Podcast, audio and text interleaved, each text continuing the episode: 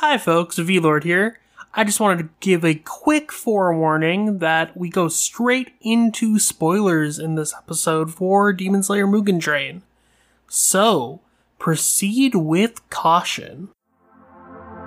This podcast may contain coarse language. Listener's discretion is advised. Also, this podcast will obviously contain spoilers for Demon Slayer. Please beware, listen at your own risk.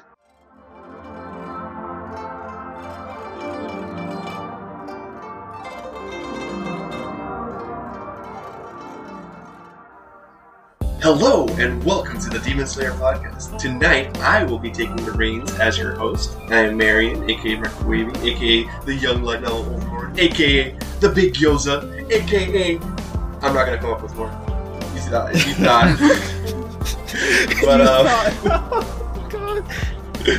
with me today, I have a lovely slew of co-hosts with me.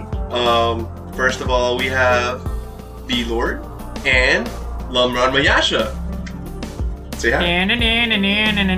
Coming in like a surprise with a stick sting underling my character team. Marion may or may not have held me hostage. Send help. I have them at katana point.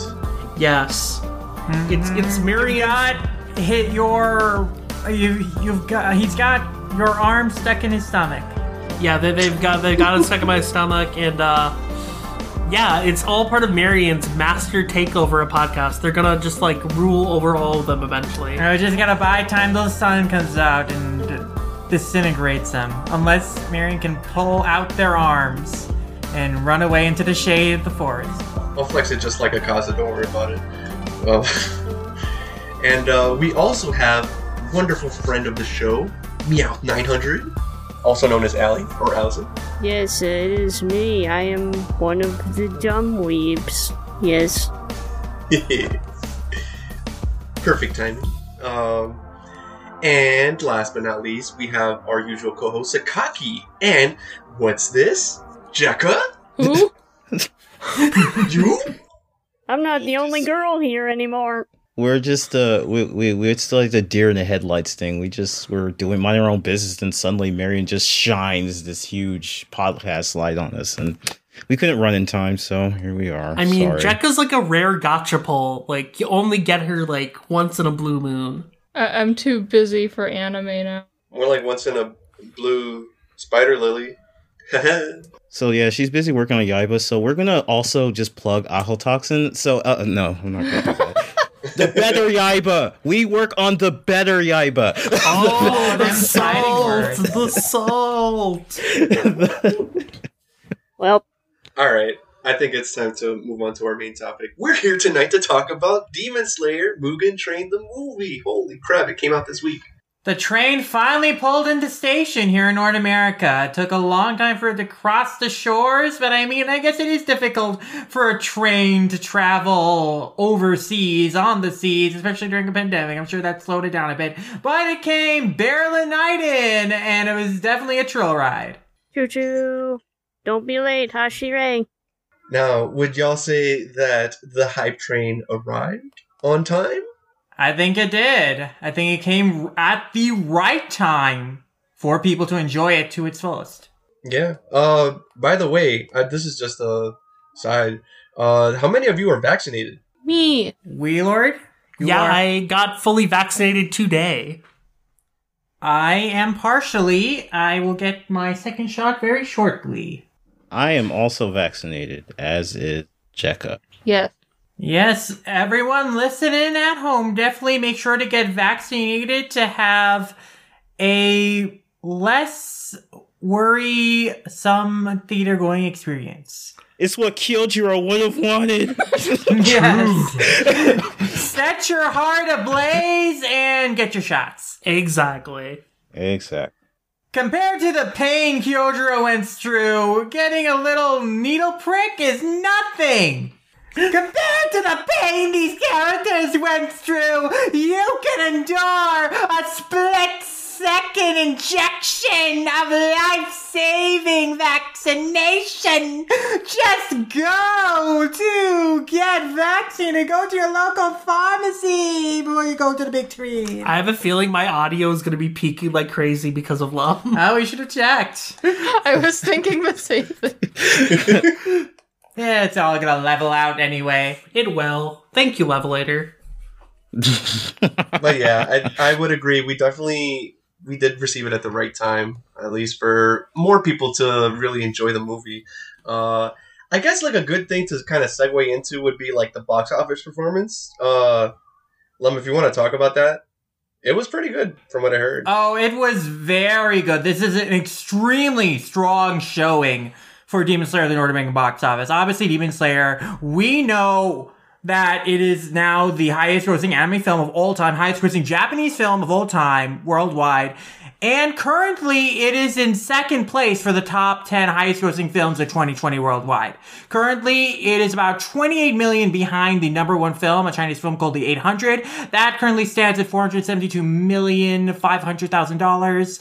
And Demon Slayer Mugen Train is about right now with the Friday North American box office results at about 444 million and five hundred thousand dollars. So it is inching up there. There's a very good possibility that I don't think it'll make it by the this weekend, the end of this weekend, but next week and weekend after, it's a very good possibility that worldwide, thanks to the grosses here in North America and in other countries, Mugen Train has released in this weekend and upcoming, it'll become the number one film of 2020 worldwide. It's a very good bet. Not a sure bet, but a very good bet. Now, what is a sure bet is that Demon Slayer is going to rank as one of the highest grossing anime films in the North American theatrical market. Even more than DBZ?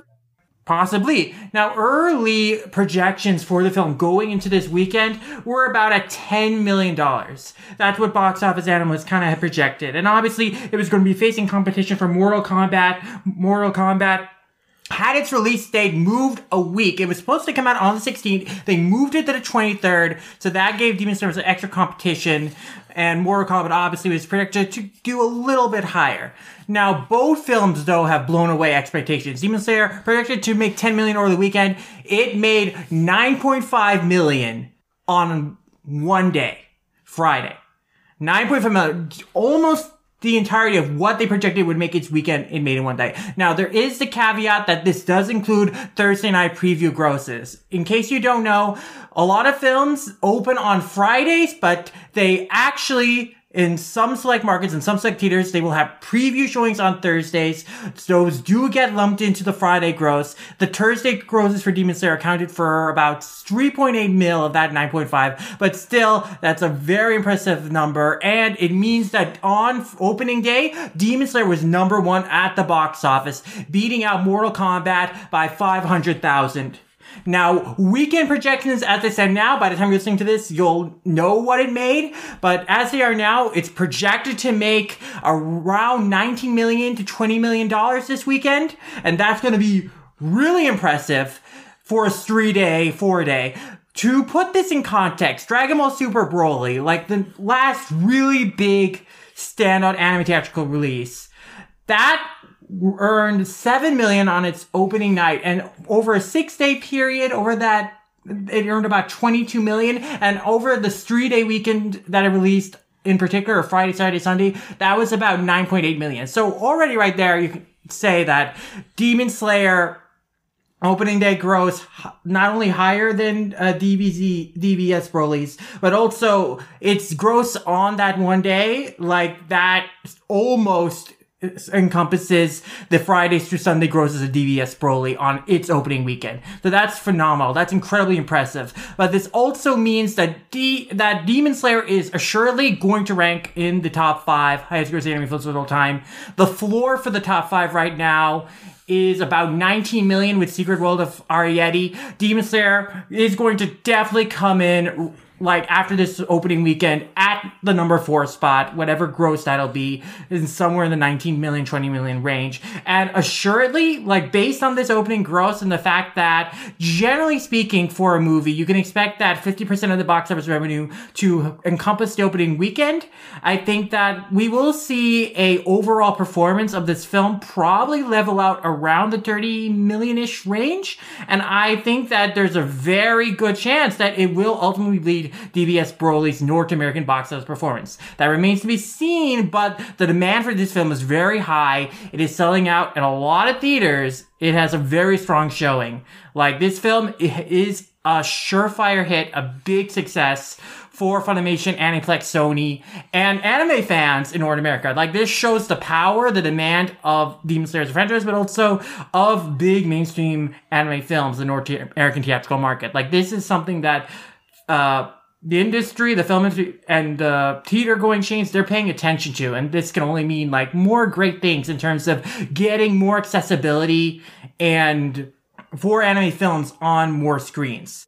Uh, so, since this is an animated movie, and over here, for some reason, it's rated R, wouldn't it also make it like the highest grossing R rated animated movie as well? Oh, it's already been that for a long, time, Allie.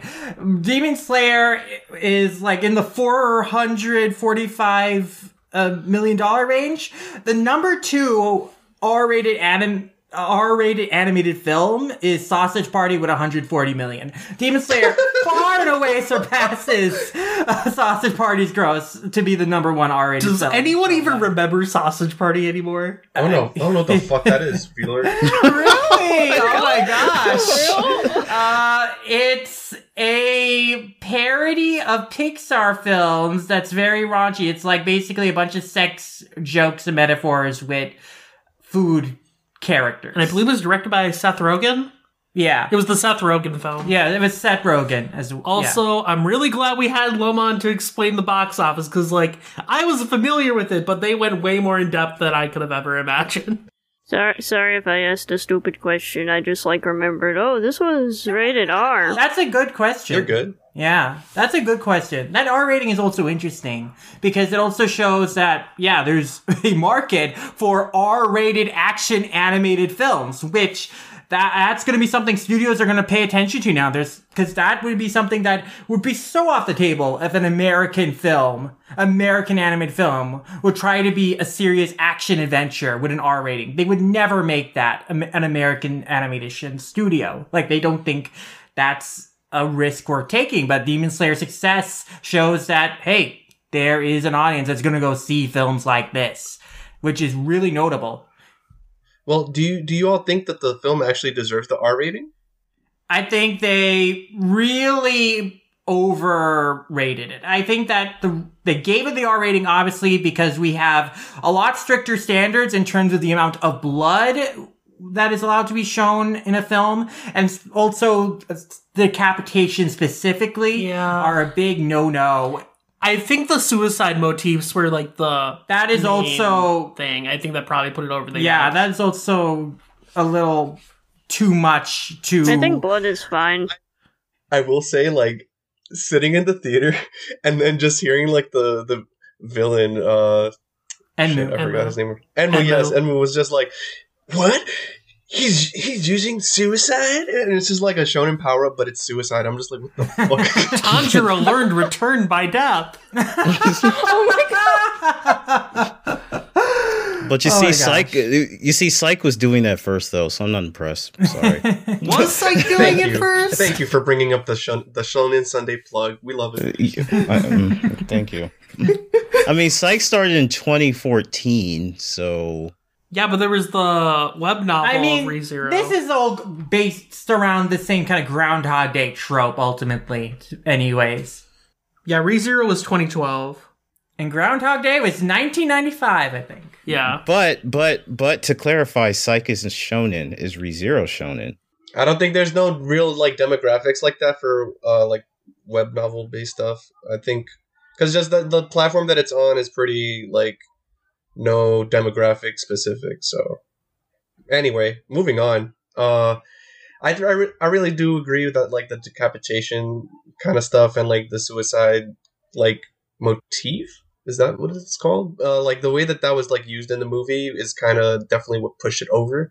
Uh, the gore itself was not that bad. Like I think like the closest I, I got to like oh this is uh, kind of graphic was the actual like the decapitation scene for Enmu like as he's like part of the train and you see like the the spine like within like the the bottom shaft of the train I guess like I was like oh okay I wasn't expecting that. Well, I think his first decapitation, where Tanjiro cuts his head off, and then we just see his head flying, and then his body just like limps over. Like that is violent.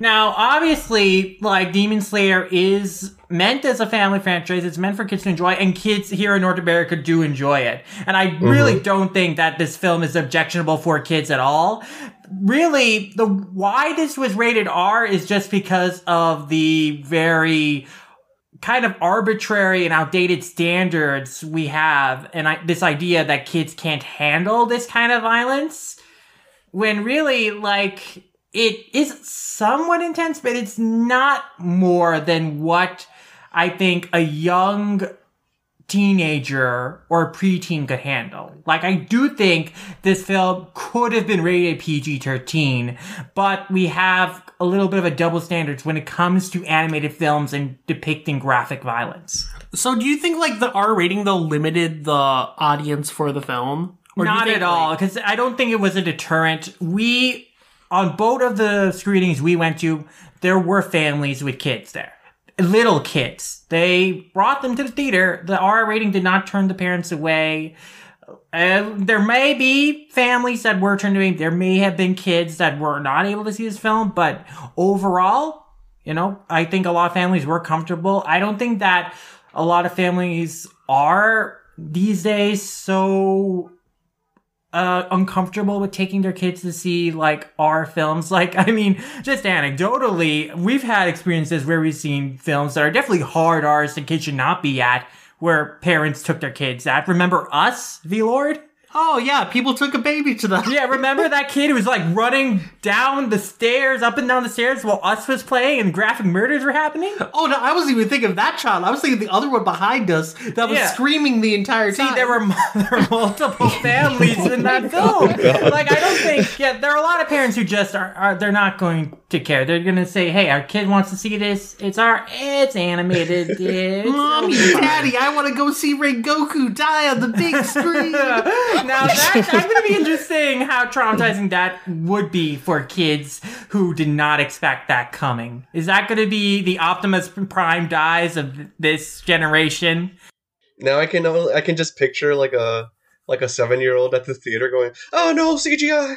oh god. I, see, I think kids have more of a tolerance, I think, for poor CGI, at least based on Yeah, I know. some of the. it's just the bulbous, like, ooh, these tentacles, ooh, they look so. Yeah. Oh, oh my god. Oh, yeah, but before we get, we should probably talk about our theater experiences, right? yes, absolutely. yeah, of course. Who wants to go first? Why don't you go first, Allie? Oh, okay. Thank you for volunteering. You're welcome. You're welcome. Uh, well, basically, I think the mall I went to was like one of those old school dead malls with a theater. Mm-hmm. So, went to a theater. The machine that we used to get the tickets was really weird, so I got some help with that. Got the ticket. It was at the wrong time and for the wrong language, but I just turned it into the box office anyways. They don't have the Okay. computer in there, and they weren't really checking, so I just went to the 4 o'clock subtitled show with the 7 o'clock dub ticket show, and nobody seemed to care. Huh. Sounds like a mall to me. And when we got there, I was like, okay, where is this theater? And I can't read numbers that good. And then, like, I hear Zenitsu screaming something because they, like, have the door open. And we're just like, oh, the oh, sounds of my people. it's like, oh, it's Zenitsu. He's probably in there. And went inside, saw my friends sitting in the front row and just, like, sit down, watch the movie. And it was, like, right when they were getting on the train. I don't know what they were saying because it was all in Japanese, but I'm guessing they like just got on the train. and then like the title card just popped up, and Oh, like, nice. It was like me, the four friends, and like six other random people. But it was fairly empty. A lot of older people. It was annoying when people went up and down. I, I, don't, think you missed much. I think there might have been like one scene before that with the like Ubi Ashiki scene. Yeah. yes, where he's film walking by like the graves and like recalling all the all the, the fallen demon slayers names. hmm God, that, that makes me a sad panda. That's a beautiful scene. Like that opening Gaylord, shot, that. I was taken aback in a moment. I was like, "Whoa, this." Am I in the right film? Because this it looks so real. Like Ufotable's environments in this film, they border on photorealistic at times. Like they are Yeah. uncannily good in detail. Yeah, I think uh, Canapa have said this before, but like the real highlight of Ufotable is their digital team. Yes. Like they are Mhm. outstanding. oh, absolutely. Definitely. I think I cried like four times during certain points in the movie. Do you think other people were crying, or did, were, did you see other people like sniffling in the theater? Yeah, there was sniffling, but like I was sniffling even before like the big parts where they're supposed to sniffle. Oh, So like when Rengoku's like, Yeah, "I'm gonna live," and I'm like, well, I mean, it's more like, eh, "No, you're not. I love you, but you're not. no, you're not. oh my god. I love you, but you're not gonna make it." Uh, did people stay like after, uh, like to see like the credits? No, we just kind of got up at that point because a lot of them had to leave, and they had like a 90 minute, two hour drive. Dang, that's quite a while. Wow, that's surprising. At least where we live, there are a lot of theaters showing the film and very close by. I mean, literally, our closest theater is a four to five minute drive away and is showing this film like this weekend every day. It was showing at least eight times a day. To be fair, like the Twin Cities seems to have a pretty concentrated weeb fan base at this point. yes. We get every anime film at this point. I think they just like the parking. Because, like, it's a dead mall, so it's easy to park the car compared to, like, a busy city mall with the theater, if that makes any Mhm. sense. Uh, yeah, I think that makes sense. Yeah. Um, uh, Sakaki and Jecka, d- do you want to talk about your experience? I know you saw it like just like less than two hours ago. Regale us with your journey. I mean, there really wasn't much to talk about per se. Like, of course, Jecka came from her homeland this far, far away. Oh in yes, Hy- Portugal. In Hyrule. Oh my god, Portuguese- Jecka's a princess! Portugal. Hyrule, Portugal. Yeah. Hi Zelda, how you doing? Hi, Zelda. Excuse you, I'm Epona. Thank you very much. She's the, Oh my she's God, the you're horse. You want to be the horse? It's a running gag. We Hey, could- It's it's it's an inside joke. It's too much to go into right now. I'm so guessing it has something to do with the link, but yeah. yeah, That'll yeah, be for the yeah, extras. That'll much. be for the, the the Patreon extras. Don't worry about it. We don't have a Patreon, but we will soon. Don't worry about I it. I mean, any Patreon extras would just be the Tommy Faithful Patreon extras at this point. Unless you guys want us to make a Patreon, let us know. reply to the tweet. Yeah, drop it. Drop it in the comments and subscribe, please. Thank Let's you. get those engagements. yeah.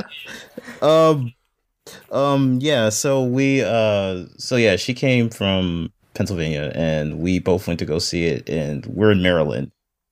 Uh yeah i mean i got the tickets super early and the fir- i pretty much got the very first ones that were available. So that was like the 6.30 show. It was about 20 a movie theater about 30 minutes from me and we regret that a little bit. Why do you, why do you regret that? Because like we had to record immediately afterwards. so um, we we both slept really crappily last night, so Oh, we're kind of like dead right now. Aw. it's it's totally fine though. Like I mean, as for the actual theater, when we got there, we got there. I mean, we went to the mall early because of course Jecka's not been to that mall, so I just wanted to show her around. Mm. And we got there. We got there fairly early, and we got our tickets. You know, we printed them out, and then when we got to the the actual where they were going to show it, the theater itself, um, we did have to wait outside like 10, 15 minutes, but we did get there early, and they did have to like. I hate to use the word sanitize, but I guess that's the That's correct. literally what they did. I mean, Yeah. Yeah, yeah. So I they don't see they the. sent I don't see why you don't got it. Well, anyway, go on. Go on. no, no. I mean, it's, it's just like I, I, I just I don't know. I, I- I guess just because sanitize has this kind of negative connotation, like like it was a cesspool, and then they sanitized it. They have to sanitize every theater What do now you after expect? showings. So I mean, yeah, normal. yeah, yeah. I mean, th- th- it's just my inner English major, like getting agitated over things that don't need to be. Anyway, um, yeah. So we went there. There were actually weren't that many people, like in this showing, and maybe like it might have been just a thing where, of course, everybody's got to be spread out and everything like that. But even then, well, it wasn't like a whole lot of people. No, I, I mean, I think it was more than I'm usually used to because almost nobody ever wants to see anime back where I'm from. Um, there were like a few people like for the second, yeah, the second uh My Hero Academia movie. Like there were like quite a few people like when that showed. Ah, yes, when I went to go see it. Normies. Yeah. yeah, yes. um. Otherwise, I mean, it it is a little bit more than I'm used to. Unless you go to like cons and stuff, then there's always like a crap ton of people there. But Oh yeah, all Yeah. the people lining up outside the room. Anime Expo flashbacks. Promare was fun. Yeah, the only I mean, were- PTSD I have was seeing Free and Black Butler. Yeah, there was. I mean, like, and there were a couple. Like, we saw like one or two cosplayers. Um, one was for Haikyuu, and I think I saw a Tanjiro like in the Mm. theater with us. So, IQ representation, yes. so they We love to see um, these young they- kings hold each other up like this. Yes. I mean, I was wearing a One Piece jacket because I don't have a Demon Slayer one. So anybody listening can get me like a Tanjiro jacket. I'd be down with that. I think but Hot Topic sells one. Well, there's a hot topic in that mall. We should have checked it. I was literally gonna make a joke like, ah, yes, you showed her to the hot topic, like, as every mall has. Gonna go down to down to hot topic. Burn it down to the ground. but I mean, as for like the audience itself, like there wasn't much crying or anything. Like one person, like when Killjoy got killed, one person did sort of laugh because of the sound Oh, Tanjiro made. okay, that was actually me. I was actually in your theater. I did. I had that similar reaction. I felt bad immediately after, but I was like, "Oh shit!" yeah. No. um. Uh. Wait. Was it Tanjiro or was it Like- Zenny? It was no, no. It was like when when Killjoy got killed. and Yes, then, like Tanjiro and then made Tanjiro this sound. like yeah, he basically like screamed and burst out crying, and like we just hear this girl behind us laughing, and I was like, "Are you okay?" Back Oh But yeah, then- because it's like that scene where like the mist is like covering it up, and then you see like Akaza's arm through him. yeah, yeah, It was and then like she's like, she's like yeah, she's like cracking up at it. And, and, and to be fair, Tanjiro did make this kind of awkward noise. So so like Um, yeah, I mean. Besides that, of course, we're we're terrible people, and we were making like when they were doing the credits, and like uh they had the pictures of Killjoy, like Jecka was like in memorandum to who we lost. I mean, that's basically what like uh, Yeah. Homura is about, anyways. I mean, yes, but Yeah. the way she said it, it was so deadpan. It was- so like it's just black and then white letters because it's all the credits scrolling up, and then all of a sudden you just see Rengoku like show up, and I'm just like in memorandum. That got dead. Oh no! Oh, that, was, just- that was your Don't entering of the director. I love Oh, it. we, and we were just like, yeah, we were cracking jokes with the credit. It was pretty bad, but but if we were to say that there was, um, well, no, I guess we'll talk about that later, like our, our personal feelings about the movie. But yeah, I mean, overall, it was a pretty good experience. Nice. I'm glad to hear that. Uh, Lum and Vlord, why don't you chime in now? Yeah, we had two experiences. First, our Thursday night screening, and then the Friday screening where we saw the dub. So Thursday night, we went to the South AMC Southdale, and that is a theater in Southdale, Minnesota, which is like you know kind of a a theater in a mall. Like it's one of those kind of bigger metropolitan area theaters. Yeah, it's one of the theaters in the Twin Cities area that uh gets most of the anime screenings. Yeah, it's very reliable that you'll often find anime It's like the New there. York of anime theaters. It's the East Uh, Village Cinemas of your area. Maybe I mean it's no Minneapolis. Minneapolis will get, uh, especially with the Landmark theater chain, they'll get a lot of the more really like limited anime films or limited like foreign film screenings. yeah. But for somewhat more major but still fairly limited releases, Southdale will get it. But the, important thing to note here with this film is that it is a wide release, kind of on the same level as Broly and MHA Movie 2. Now, not as wide release as a tentpole blockbuster film from a North American studio, but it was released in about five, five 15,000 theaters across this coun- across the country. So the you know a good contrast would be Mortal Kombat released this weekend. That was released in over three thousand theaters, and so Demon Slayer was released in about half as many theaters as Mortal Kombat.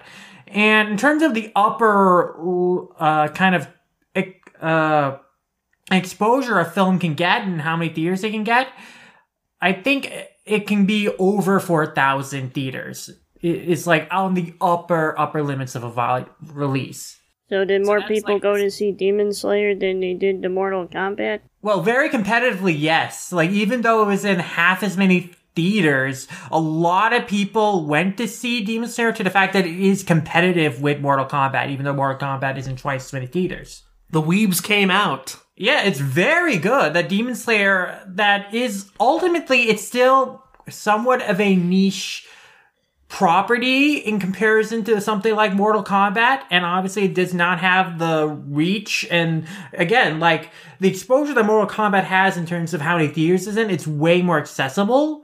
Like you guys just talked about, you had to drive like a good half hour to get to a theater near you that would see it. And I mean, we're lucky that we had theaters closer to us, but that is also a situation for a lot of people, I'm sure, that they would have to drive, you know, a little bit longer maybe to find a theater with Demon Slayer than Mortal Kombat generally, just because Mortal Kombat isn't in twice as many theaters.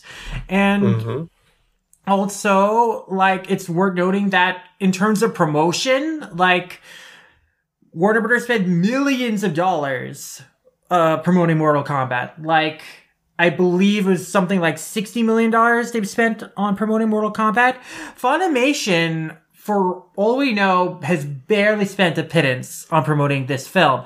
Like, uh, the only number that we know for how much they spend on advertising was less than 100k for TV spots and only on Adult Swim.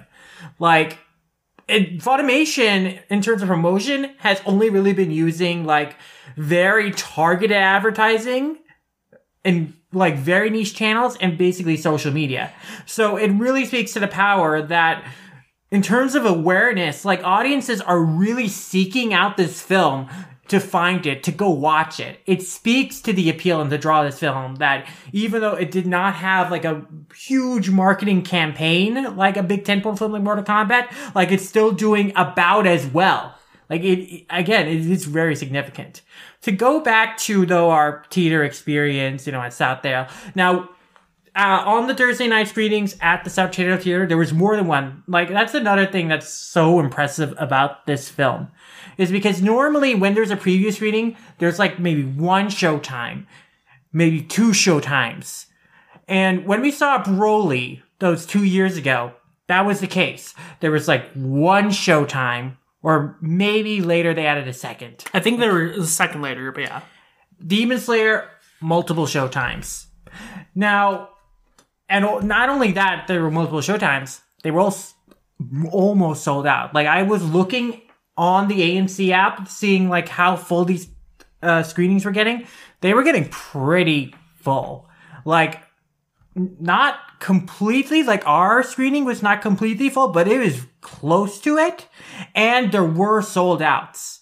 Yeah, under night. COVID regulations, mind you. There's still like Yeah, but space that's another thing you guys are talking about. Oh, we didn't notice a lot of people there. Like, again, keep in mind not only COVID regulations, but also the fact that compared to most other anime screenings, that there are m- more showtimes for this film. So people have more flexibility of when they can see it. But yeah, so our Thursday night screening, very full, definitely full of very enthused fans. We saw cosplayers. One notable person who dressed up that I saw was someone who like I think they were wearing Tanjiro pattern clothes like the checkered green and black boxes, but they were also wearing like a Demon Slayer blanket. It's kind of a cape around them. That was a very notable like costuming choice. Yes, yes, very cute. And yeah, there were definitely Tanjiro cosplays, Suzuki cosplays. Now, yeah, like the theater very enthusiastic about the film. They were super into it, especially comedy with Zenitsu and Inosuke. They got them rolling, and Inosuke was definitely the crowd favorite, the fan favorite. Like a lot of his stuff really made them laugh, and it was a riot. Like even like at the emotional moment at the end when Inosuke is like you know flailing his arms about and like trying to get Tanjiro to train with him, that got a reaction on the audience. Like they really enjoyed that and they laughed at that. So, like, Inosuke, Zenitsu, like, all the comedy moments in this film involving them, those hit with our audience. They laughed every time. They were very into it. Emotional moments, we definitely heard crying at all the expected emotional moments, but particularly, like, of course, at the big emotional climax of Rengoku's death. There was crying. Like, the person to the right of me, like, they were super into this film. Like, their hands were, like, buried in their face because they were, like, on the edge of their seat. Like, literally, they were, like, hunched over, like, hands in their face, Oh my or hands over their mouth. Like, they were absorbed in this film. I feel kind of bad. No, but oh, like our audience super enthusiastic and passionate about this film. Like very, very like great showing and reaction from them generally. Now the only like kind of weirdness was that the, there were people sitting directly behind us, and then early on, I don't know, it seemed like someone came to them and they were talking to them, and then they just left and they didn't come back. I think they went to the wrong showtime. That's what I thought too. I think that they maybe wanted to see the dub or something, but they ended up in the sub, or they were just in the wrong showtime for their friends. Because there were multiple showtimes around the same time. Again, that's so rare and significant for this film. But yeah, You know, so I, could, I would just imagine the, the friend told him, the guy with the chicken hair dies. and they were just nope, can't deal with that uh, emotional pain. I I so don't want to cry tonight. no, no. so overall, I think our Thursday night showing was very, very enjoyable. Like definitely a good audience for for the most part. And then Thursday, uh, uh, no, the next day, Friday, we saw the dub, and not a lot of people at the showtime we went at. We saw it at a street thirty, so it's to be expected. There wouldn't be a ton of people at a street thirty on a Friday, but yeah, there was like. I think one person in the same row as us, a couple ahead of us, a family of four behind us, and a fam. This family had like two little kids, so yeah, that was th- that. uh the audience I was with us for the dub, and that was a little more of a quiet audience. The guy to the right of me, the left of me, like they did laugh at a lot of the stuff. And I think I did hear them sniffle and cry at the emotional moment at Rengoku's dead and stuff. Uh, I couldn't really gauge the reaction of the family behind me, but I think the kid enjoyed it. So yeah, Nice. I mean, it was still like a quieter audience and a much smaller audience, but generally still, you know, I enjoyed watching the film. Uh, I mean, would you agree, Wheeler? Like, uh, what are your impressions? Anything? Mugen Train was awful. It sucked. Okay, okay. All right, you're hereby banned from the podcast. Uh, you can Thank- leave your for host coming, duties at the door. I'll take Man. care of that. You lied to that New York Times guy. Then you were like You quoted did. to help hype the film up, but then you, You just lied through your teeth. But no, no. led him okay. wrong. okay, in all seriousness, no, I agree with like everything Lum said.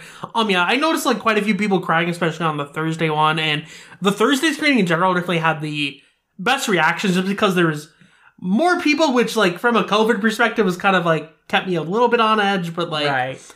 It was also really nice having that kind of group theater experience again Yeah. after so long. And like again, pretty full. Only really the front rows, the and the handicap row were not filled. Yeah, which So it's like standard. the frontmost row and the handicap row. Those are the only rows without people in. People Yeah. saw the seats available and we're like, nah, I'll get the next screening. I guess it's also worth mentioning that our Thursday showing was the IMAX version. Yes, that's a, that's also an important point. Well, that's interesting. The IMAX version, I think we both came with the takeaway that you know it didn't add too much. In fact, seeing the dub the next day, I think that the IMAX version during one specific part, the part where you know Enmu fu- shows that he's with the train, and you know the, the CGI tentacles start showing up. I honestly think that the having that in IMAX almost detracted, like just the clear quality almost like made it stand out that the compositing wasn't super perfect and it was super awkward. Whereas when I saw the dub next day, I was like, oh, you know, not on an IMAX screen, this blended in more seamlessly. It also, I feel like the IMAX version wasn't very well optimized. I feel like it's not the type of film that you really get much out of by seeing it in IMAX, especially sub because of like the angle of the screen too. Yeah, I mean, it also might just be a problem with AMC theaters. Like sometimes Yeah. quality control in AMC theaters can be a little janky. Like when we saw the last Heaven's Feel film, like the screen was dirty. If you remember, Yes, I And noticed that was that. so upsetting. like Uh, there's stains on the screen. The good thing is in Heaven's Feel 3, there isn't many like scenes where like super light colors. Right? And I- So- obviously, I got invested in the film, so Yeah. I forgot about it. But like, it was very disappointing. Like, clean the screen. Come on. Yeah, I mean, was Heaven's Feel 3 better than Mugen Train though? You know, that's a hard question. After seeing it two times, like, I think that I'm just so endeared to the themes of this film, obviously, and, you know, everything involving Goku and, oh, Tanjiro's arc in the film. And generally, I also have more attachment to Demon Slayer franchise that I may put it above. But I also need to watch Heaven's Feel 3 again. You know, I've seen this film now twice, but Heaven's Feel 3 I only watched once. But Heaven's Feel 3 is like so good too, and such a great conclusion to that story and so emotional. Yeah. And I can see what Kim Morrissey was saying in her ANN review that, you know, compared to Heaven's Feel 3, the Demon Slayer film, animation wise, it isn't quite at that caliber. It's still incredible, of course, but like, it isn't necessarily the best Ufotable has done, and it isn't necessarily stronger on the whole than the TV series. Yeah, I'd, I'd agree, and this is kind of going out of theater experiences at this point, but I do feel Heaven's Feel 3 was the pinnacle of Ufotable. It's probably the mm-hmm. best thing Ufotable has made from a production standpoint. Mm-hmm. And it makes sense. Fate is like their tentpole franchise. It was extremely important. But Mugen Train, it really felt like just an extension of the TV series for better and worse at times. Like, there were some really cool action scenes, especially between Rengoku and Akaza at the end. But for the most part, it didn't, it didn't really meet my expectations on just an average level. there are definitely moments where it felt like, oh, this is still reminiscent of what we expected from the A TV production. TV anime, yeah, TV level production, especially in terms of the amount of, you know, static moments with characters, which, you know, that is anime style filmmaking, but it is noticeable and you would expect just a little more from a theatrical Yeah. Feature, especially after seeing Violet Evergarden, and now KyoAni is of course on another level on that kind of thing, but But even yeah, like but- other Ufotable films, you look even back to Yes. Garden of Sinners. yes, like yes. I feel there was way less static moments in that compared to this film, and that that kind of bothers me. Hmm. I can uh, I can I can kind of attest to that too. But uh, I think before we go more deeper into that kind of stuff, I'll talk about my theater experience. Mm. Uh, oh yeah, sorry about that, Marion. no, I don't think you are, but I'll keep going. Uh, Yeah, I'm kidding. Marion, I'm kidding. I like spicy Marion. Thanks. That's my that's my host breathing, cooking in. Anyway, Your host what now? breathing. Oh, I thought you Anyway. said breeding. Breed.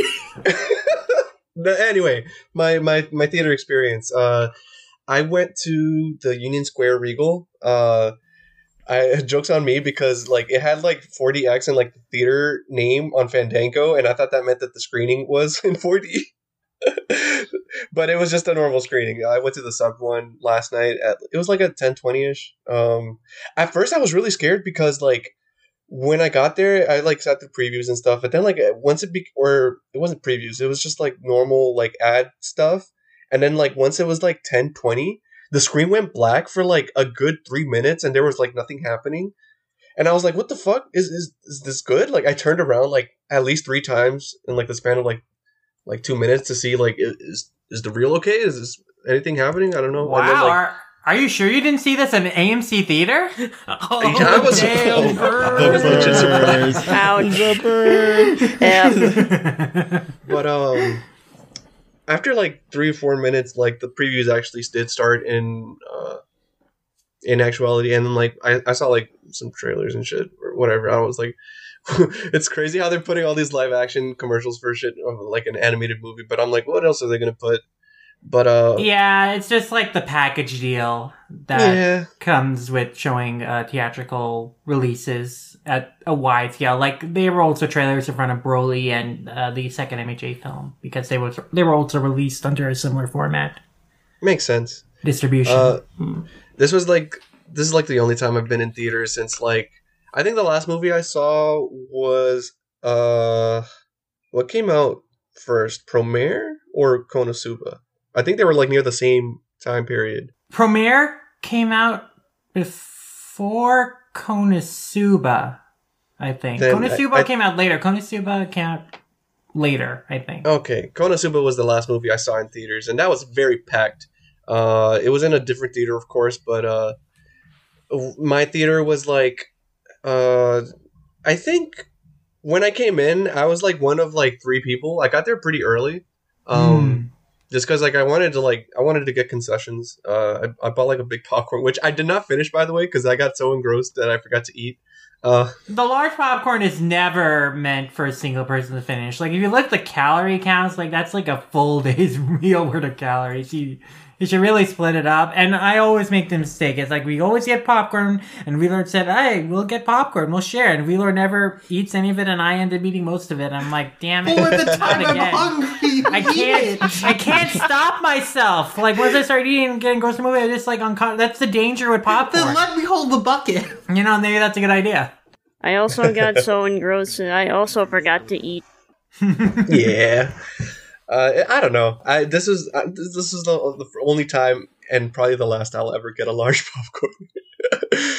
but uh, I think the last movie I saw in theater was either MHA movie 2 or that trippy romance movie by the Devilman guy. oh, uh, r- r- uh, Oh, ride your wave. ride your wave. I was gonna say ride on me, but that's not at all. ride on me, no. It doesn't turn into a car. This isn't the Utena movie. Ride If only it was the on Yotaro me. movie. right on me. But uh, thanks. Ride Okay. on shooting star. Dun, Oh no, dun, yes. dun, Let's go back to that one.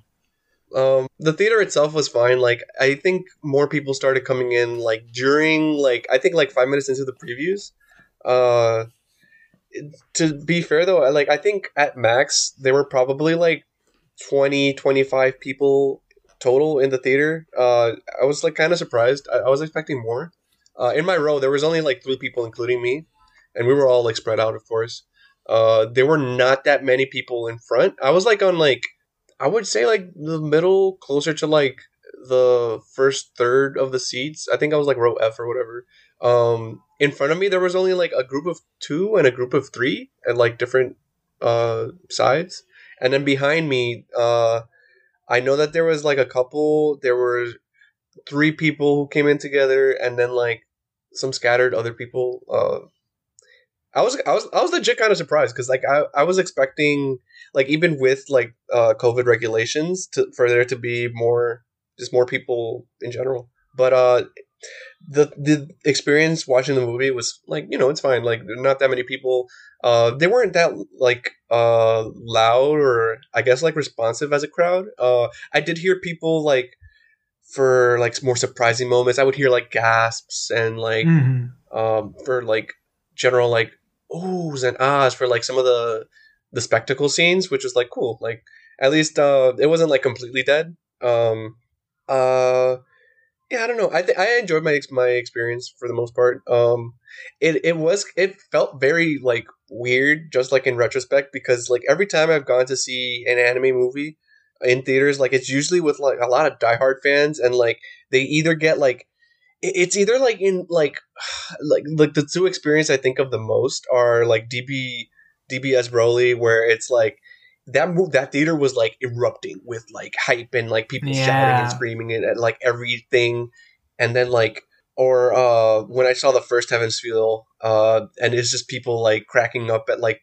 the the most oblique of references and shit I'm just like the guy's just eating mapo tofu. Why? That where is mapo tofu was delicious, though. Yeah, people laughed at that scene when we saw it too. It's pretty great. yeah, but um, no, yeah, I mean, it was cool though. Like you could still tell people really enjoyed it. Uh, before, like as I was getting like my popcorn, I saw I saw one person in like uh, I think he was holding he he was wearing like a like a Tanjiro jacket with like the the checkered green and black, and then uh, general like th- there's some people with like anime shirts and stuff like that. But besides that, not much in the realm of like cosplay and stuff. Um, I think there were a couple people like who came specifically to see Mortal Kombat because I think they were there was like the theater or the the room right next to the Demon Slayer one, which is kind of funny. Uh, but yeah, I think my my experience is very tame. I did meet a, a cool fan like after, and I I, I shouted out the podcast.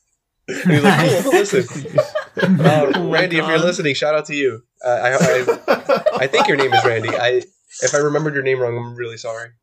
Oh my god. But yeah, uh, we can talk about the movie itself now, I guess. It's bad. Come on, V Lords. Enough with these lies. Turn off his Enough mic. with these bad jokes. Let's kick his ass. I, it's so overtired, like saying, oh, something we obviously thought was good was bad. No, it was good, damn it! We all know it was good. Did we expect it not to be good? I mean, we knew what to expect. We knew that Ufotable would deliver. We knew what the story was all about, and boy, howdy, did Ufotable bring it to life! Yeah, I mean, after how much uh, Daryl Harding Daza hyped it up to like me, Marion, and Sakaki, like I kind of knew it was gonna be good. I mean, it's Ufotable, it's Demon Slayer, but what what could go wrong? True. Unless they just made the Bad entire movie- production. I guess, or the, they just made the entire movie about Zenitsu. Okay, you know what? Can I bring this up? Like, I surprisingly, I find I found myself laughing more at like Zenitsu scenes than I did in Inosuke scenes. Zenitsu scenes were pretty funny in They this film. were. I I legit like I was I had to stifle some of my like laughter from like when the guy like entered Zenitsu's mind palace and was like, "Where's the where's the subconscious?" And then he just Oh, like yeah, that was like, an expertly done scene. Like, Yeah. yeah, just nothing so personnel, good. but why are you a guy in here? Where's Nezuko?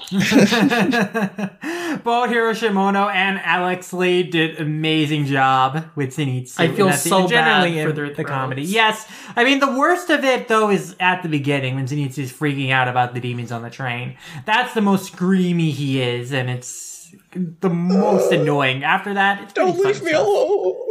Yeah. I mean, all the screams make it easy to find a theater room. That that say You hear the door open, you hear Zenitsu shouting about something. It's like, oh, the movie's in there. Yeah. I mean, as much as I uh, burn Zenitsu constantly, yeah, he, he was not that bad in this film. But Inosuke, man, that Inosuke. Oh my god, Inosuke, like, again, Bryce Papenbrook, Yoshitsugu, Matsuoka, amazing performances in this film, extremely funny stuff, but I just love the flourishes they made to Inosuke's fantasy, where we see the train, imagine it's like a centipede-esque monster. In general, like, that was, that just added so much, like, the way they expanded on just the little, little things here and there in the film. Like, it's in general a faithful to the manga story, but they just add just these little extra touches to bring out so much flavor and just make the experience just so much more enhanced and fun and enjoyable. It was so great. Yeah, I mean, as far as I can tell, they didn't cut anything. In fact, they just added stuff. hmm Yeah, they did. They they do expand on some things. Like there are a lot of character moments that are given more time to breathe and given more like big emphasis and weight to it. Like it's just yeah, they really made this film feel like it and they made every moment feel like a big moment. Mm, and that's what you want from a film. I think it just felt like a really, really, really long episode of the show, but in a movie. Well, it is that. It is more of the story, more of the show, but you know, it is if it was a good arc to choose for a film because it is relatively short and the scale of it, the scope of it, it feels like it has the weight it needs to for a big screen experience. And Ufotable also knew to enhance it to be that experience in terms of like embellishing a lot of the action. Like there's just so much of the action that is just expanded upon and given so much more extra flourish. Like just so much of the Rengoku Akaza fight is like invented in this film almost or like sh- so much more of it is shown in this film that was ever in the manga. The like particularly baby. amazing choreography. Mm-hmm. Like the big attacks like just so much flash and just so much power and just intensity to them. And i just love the little details that they make sure to add in. We see how Rengoku gets his ribs broken when Akaza punches him in the side. We see the moment where he crushes his eye, where Akaza like punches his sword and he fist flips slaps the sword and hits Rengoku in the eye and crushes it, and we see Rengoku fall back. We see these moments that were skipped over in the manga, and it just adds so much more to the desperation, the sense of Rengoku being slowly withered down in this fight. It just makes the fight Yes. just so much more intense, emotional, desperate, and compelling and enthralling. It's just Yes. masterfully directed. I think I, I love. I think you made Marion have an orgasm. I'm just copying Bison from the Street Fighter cartoon. the one, the one thing I Long competing want to. franchise. What's a Mortal Kombat uh, sign of enthusiasm we can? Stop. Um, I, Well, I we all don't know how. Mortal Kombat did compared to Demon They- Slayer. the one thing I want to add on to that too is that I really like that they got rid of a lot of the third person narration Yes. in that arc. Yes. They they did what the Hunter Hunter anime should have done Right. and made it actual character dialogue. No, yeah, they interwove a lot of stuff that was third person omniscient narration in the manga into character dialogue. Like when Moo's, like uh when Enmu was explaining motivations and details of his plan, and like also when Rengoku in his subconscious recognizes the girl is trying to destroy his spiritual core, and she in the in this film she is the one who recognizes what's going on. Where in the original it's like Oh third my person God. omniscient narration. Can I And make a very tasteless joke? Yes. uh sure. Oh, when I saw uh when I was watching the scene where like oh Rengoku like suddenly like defends himself and he starts like choking the girl who's like trying to kill his uh spirit spiritual core or whatever. In my head, I, I was gasping because I was like, is Rengoku gonna have to choke a bitch?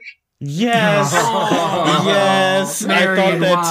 too. But but you beat. Mm, Uh, I'm so glad Now you said it's it, interesting that there are because generation was gotten rid of. There are like some details that are not fully explained that were explained in the manga. For example, like that Rengoku, you know, choking that girl. You know, in the manga, it's made clear that Rengoku would never kill a human, so that's why he's at a crossroads. That's why like he's at a standstill with like what he ha- what he's doing in that moment. That's not necessarily communicated in the film.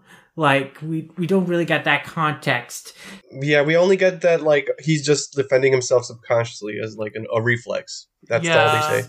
Similarly, the manga explains that Tanjiro manifested visions of himself and his father to give him the hints he needed to figure out like how to break free of Enmu's spell. The manga, is, uh, the anime, the film does not make that like kind of explicit point with him saying, "Oh, I'm manifesting myself and my father to help guide me through this." Like in this film, they lead it more to your interpretation and trusting the audience to understand it, which I appreciate. Like one bit where I really like that they did in this film is when Nezuko wakes up and is trying to get Tanjiro to wake up. Like in the manga, we have like her in a thought bubble thinking that she wants to get head pats from Tanjiro. In this film, though, we see her like lift Tanjiro's head and like pat her head with Tanjiro's hand, and it's just like Show, I tell? like. Yeah, exactly. There's a lot of that in this film that I really appreciate. It just again, I think uh, like what Wheeler is saying, like getting rid of that third person omniscient narration and just weaving that into like dialogue and actions in the story is just such a huge improvement and just like I really appreciated it. Like I Yeah. like that. Like the best part storytelling. definitely was also with uh, the guy that had tuberculosis. Yeah. Yeah, Like- that's my favorite Oh. part. Because in the of manga, fucking- it's just the narrator be like, okay, this is why Yeah. he's not angry anymore. No, this time it's him reflecting on what he experienced inside Tanjiro's soul and like how that affected him. Like all of that that was originally narration, it's just his dialogue. And that connects us so much more to that character. And one Mm-hmm. detail I love that they added in this film is that we see that that character with tuberculosis that was connected to Tanjiro. We see him like when he's in Tanjiro's dream, like he's just kind of standing by a tree, just like waiting, kind of just like not,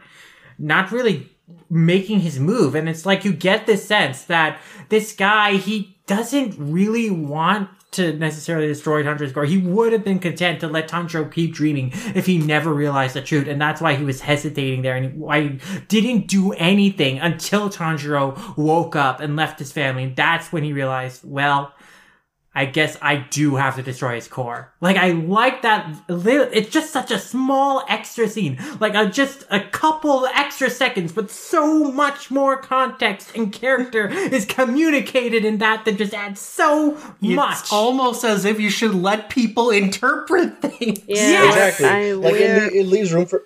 Sorry, Allie, go ahead. I said, yeah, but we're like an hour into this thing, but I'm just saying, nobody's talked about the music. It's very good. I really appreciate it. Obviously, when Tanjiro is meeting his family and is making that big emotional like farewell, that they do play a refrain of Tanjiro no Uta. Now they don't use the full vocal version, but like kind of like a version that has kind of like hums in it. But it's like it's a Yeah, it's great like a emotional undercurrent thematic thing to put in that. It just was really well used. Also, there was some track in it that like sounded like drums or dark. Yes, you're in the Akaza fight. Yes, the uh, Oh, you mean the remix pillar theme? That's literally is a fucking pillar theme. Okay, that's what it reminded me of too, kind of. Aye, aye, aye. Except it's like some other shit. I was literally It's- jamming out to all the songs in the movie, and everyone was like, "What the hell are you doing?" And was like, "Bro, this shit's awesome." Yeah. It also, Homura at the end. Such an emotional Ooh. song. Just so perfect the way it leads into the credits. And the lyrics, like, this is my first time really seeing the lyrics. Just Oh, yeah. so poignant Yeah. and gut punch. Like, just such a great song about grief and just acceptance of, like, a person in your life you loved and then just moving on. It's just so beautiful. Hmm. Also, I, I do want to bring Sakaki in on this because if I recall, he refused to listen to the song before this I did movie. too. How did you survive? I mean, I just didn't listen to it. I I don't know how to answer that question. Um, yeah, it was a good song. I I really liked it. Like, um, I I will say. mm, Maybe it's because I just recently read the manga from Manga Mavericks, so it was still really fresh in my mind. So things that might have made me cry when if oh well although i guess i don't get very emotional anyway but things that might have made me cry if i'd forgotten a lot of it that w- it didn't hit as hard because i just read it. But um i will say like uh but yeah Homura is a really good song. I liked it more lyrically than musically to be honest with you. The lyrics Like- are so good. Mm. yeah the lyrics were super good. I i did really like those. But musically i was just kind of like yeah it's a lisa song I highly recommend uh, watching the watching the first take video that Lisa did for Homura, like because you can really see how emotional she gets like while singing the song, and like Mhm. afterwards, like she's just sobbing actually. It, like it carries doing it. through, yeah. And she's like, this song reminds me of like so many emotions, Mhm. and you can really kind of tell that when she's singing it. It's really depressing. I think it might have been more depressing than that one in episode 19, but I need to compare the levels of pain. The one in episode 19 isn't that depressing. It's more like. yeah, it's more one's of an hopeful. uplifting song. Yeah. Yeah, that's more like that's more of an uplifting song than a depressing one, I'd say. Even this one's not really meant to be depressing, more of like somber. Yeah, yeah. Maybe I need to check out the first take. Maybe that'll be like more that'll be more resonant with me. But I mean, this isn't me saying, "Oh, it was a shitty song," and I I was better off not hearing it at all. I mean, but I appreciate it more lyrically. I, I guess, like emotionally, I uh, going tracking back to what you guys were saying about the movie. I I couldn't put my finger on it, but yes, you're right. It's like it was just basically a longer TV episode, and there's nothing wrong with that per se, especially with the nature of this movie being just a continuation of the TV series. So, like, because yeah, for the whole time I was watching it, I was just like, "This is good," but was it? Is it as really as good as I was expecting from this? And and again, it's by no means a bad movie. Like animation wise, writing wise, everything is really up there. But I'm just like, yeah, there were kind of a lot of stag moments that you'd expect from the TV series. Though again, I didn't like really get as emotional as I thought, but I will say, Inosuke at the end, like when he's just you know Yeah. telling Tanjiro to basically, you know, if what's the point of crying about this, you know, rather than wondering if you can go do it and everything. Like I like that guy was speaking some truth. Mm, Like- so good. I just love the animation of him just flailing his round arms while crying. Like again, the character animation of this, like they do some really great character acting. It's so good. Like adds so much. I think.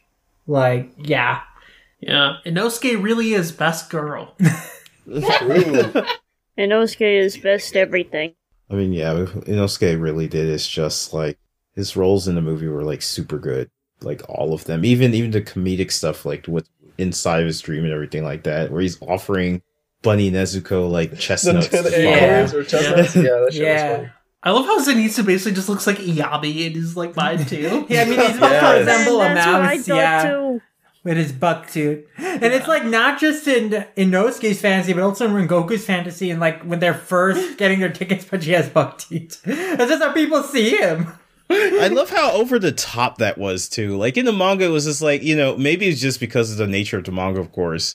But the anime was just so off over. They're like like Ani- Aniki, they're they're like flying around him Yeah. and everything. They really Like, play up the cartooniness of it and like the fantasiness of it in the film, whereas in the manga, it's like not as exaggerated to the point where you could buy it as something that maybe happened before you realize, oh no, this they're already under the dream at this point.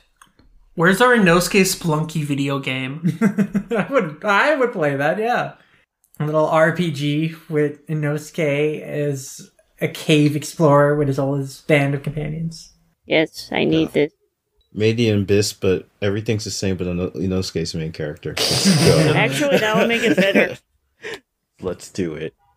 I don't know. I feel like I feel like Tanjiro's role in the movie was like very well defined. Just the fact that like, oh, he's a main character with main character powers. He's the one first one to wake up. But like, I think the way that everything was framed, like around like how the all the events that happen, uh, how they're framed with like, oh, uh, Tanjiro was the impetus for like this part of the plot to move forward or to, to continue or whatever. Because like, I think it was done pretty well, to be honest. Um, just like like I said, like yeah, oh, yeah, he's the first one to wake up, but that's because he has this bond with- Nezuko, and like Nezuko is able to use her blood demon art to wake him up, and then like that leads to like oh, once he's uh aware of the situation and like uh how to free the others, like then that's Nezuko's role, I guess. But like, um, I don't know. I, I think the way that like Tanjiro is like the point of view character of the audience in terms of like oh, these are all the things that are happening. Uh, let's see how the crew gets through it through the eyes of this character. Like, I, I think it was done very, very competently in a way that, like, I was pretty engaged, even though, like, yeah, like I read the manga, but like also, uh, the way that, uh, the way that they were able to frame, uh, like these events. Like, I feel like I'm just talking in circles, but like it, it worked really, really well. Um, Yeah, I think a definite strength of this arc in the material is that this arc is really about Tanjiro really confronting kind of the grief he still carries about losing his family and like the regrets he left behind about, you know, not being able to continue living that life. Here he has to confront that like directly in this dream world where he can continue and choose to stay here in this dream where he's still with his family. He can still live out this life he always thought he would leave. But he realizes no, he has to leave that out. He has to confront reality and he needs to move on, accept this grief, accept what has happened in his past, and realize he has to keep moving forward. That's also what ties into the climax with Rengoku. It also ties into basically all of Tanjiro's motivation in this film of him wanting to protect all the lives on this train, prevent any more tragedies, any more lives being taken away, lost in front of him. And that's what makes the gut punch of the end so tragic is that Tanjiro witnesses someone that he cares about die in front of him and he can't do anything. He was powerless to help or stop it.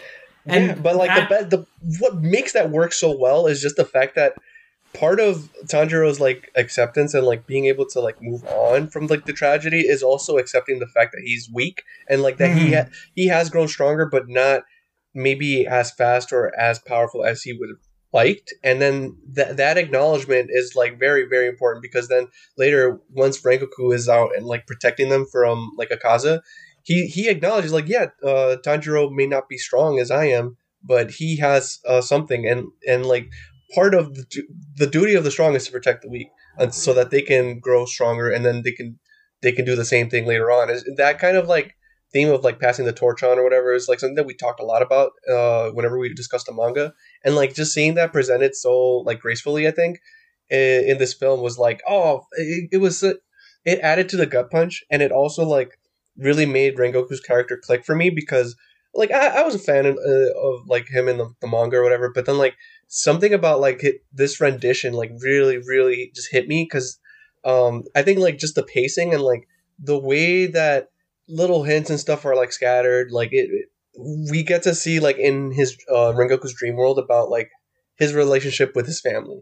And his mom is alluded to but then like the actual flashback with his mother and the ideals that she instilled into him um and like how that informed his role as like a protector and how he like interacts with other people as like uh like an upholder of justice who like uh saves others and stuff like that. It's just like it was great like I, I, it even like it helped me overlook the fact that like oh yeah they really just introduced his mom to like show her like oh yeah sh- she's she's getting fridge but also check out check out this like formative moment you know? Uh i don't know. It, it's really no, thematically, it all really works well because the lessons eh, that Ruka passed on to uh, Rengoku, his mother passed on to him. Like he also, in turn, instills that same a lesson for Tanjiro, the next generation. He believes in them that they will grow to be pillars that will protect the weak. Like that, like mm-hmm. again, it is about this kind of intergenerational passing of values, but also like, you know, accepting those feelings of those that have gone and have passed on and carrying on and moving forward to live up to like those expectations and to do right by those expectations uh, and that responsibility that you now carry. Yeah, because even before the whole realization and like acceptance that of Tanjiro that he was like he's not as strong as he wants to be, uh, he's still going out of his way to defend other people, and like even uh, the scenes where he has he like not has to where he displays his empathy toward uh, people who even harmed him, uh, the conductor guy, the the Yeah, the, who- engineer who, stabbed, who was trying to stab Inosuke, but Tanjiro got in the way, and Yeah. he stabbed him instead. Yes. and yeah, all the Tan- kids with the alls who were like uh, trying to like Yeah. uh, yeah they they do the were they were thing. they teamed up with Enmu because he promised them that they would have eternal dreams where they could just you know be reunited with their loved ones or just live happier lives. Have happy dreams. Yeah. And so yeah, he preyed on their desperation in that way. Like they want to escape from reality, but Tanjiro chooses to confront reality and realizes even though it's hard, even though it's painful, like he needs to move forward. Yeah. like, but also I, I think it's so you know that that lesson Tanjiro has to learn at the end of the film, like overcoming his grief at the of Rengoku's death and like you know moving forward, like he also it is also an extension of what he realizes from the dream sequence what his family that you know his family they would never you know disparage him for living for continuing on with his life. And he he recognizes no they would never say those things. And that's such an important thing. Is like no you should not feel bad. You should you should not feel like yo you're not deserving of continuing on to live when someone else has passed away like you know you they would not want that for you. They want the best for you. And you should do right by them to live the best life you can to fight for the best life that you can have. Mm, yeah, I think like the the general theme in this one that really kind of sticks out to me is kind of like confronting reality in a way. Um, especially like the line that really hit me was when Tanjiro was mentioning like I kind of wish this world was a dream. yes exactly Yeah, and like at the end too, where like Rengoku, like you guys said, he's very accepting of his own death. Um, and I, I almost like kind of teared up a little bit when he's like talking about tell my brother uh, to keep like Yeah. working hard and That like no matter uh, what path he follows, it will be the right one. my father take care of himself. That's such Yeah. a g- beautiful sentiment. And it's such simple things. Yeah. It's like what what you'd really say to any family member, regardless of if it was in Demon Slayer. But it really hits just because of the performance and just how it's framed. And like I like Marion, like I like Rengoku in the manga. I thought he was a great character. But the film really did a good job of making me fall in love more? with him. yes. Fall- no, Marion, did you say him. kill him? care more? I think more, But- more, more. Not Yeah. just care. Oh, okay. I thought you said like kill him. I think And I'm like- Goku's characterization was extremely strong in the film. They added more emphasis to all of his scenes. They spent a little more time with him, even though they didn't like add a ton more scenes with him. They spent more time with him in those scenes in terms of the length of the movie, the time we spent with him in the movie. So by the time we get to the end, like we know the character, we feel for the character's bad, and we understand thematically the connection between him and Tanjiro and what he means to Tanjiro, what he represents to Tanjiro, why his death is so affecting to him. hmm Am I the only one who, like, while I was watching the movie, like, suddenly it, like, clicked and I was like, this is the All Might version? Yes, that was my brain I too. was, um, what was that scene? Uh, he, oh, I think it was after he woke up. He, like, showed up and I was like, Watashi wa kita? And, like, I was waiting for him to say it and I'm like, oh, oh, yeah, okay, wrong show, but yeah. Oh. Same vibe. I mean, all I could think Yeah. of the whole time was just like, cool. At the end of this movie, we got Katsura and like friggin' um Kamui fighting each other. Yes! Yes. I, Mm. I came for Ishida and I stayed for the boys. Yes, I really gotta praise Ishida's performance too, because he really got the subtleties of Akaza's character down to a T. Yes. Yeah. Begrudgingly, I have to admit my favorite voice actor is a good voice actor. Even if that's not the role I wanted it to be in. Yeah.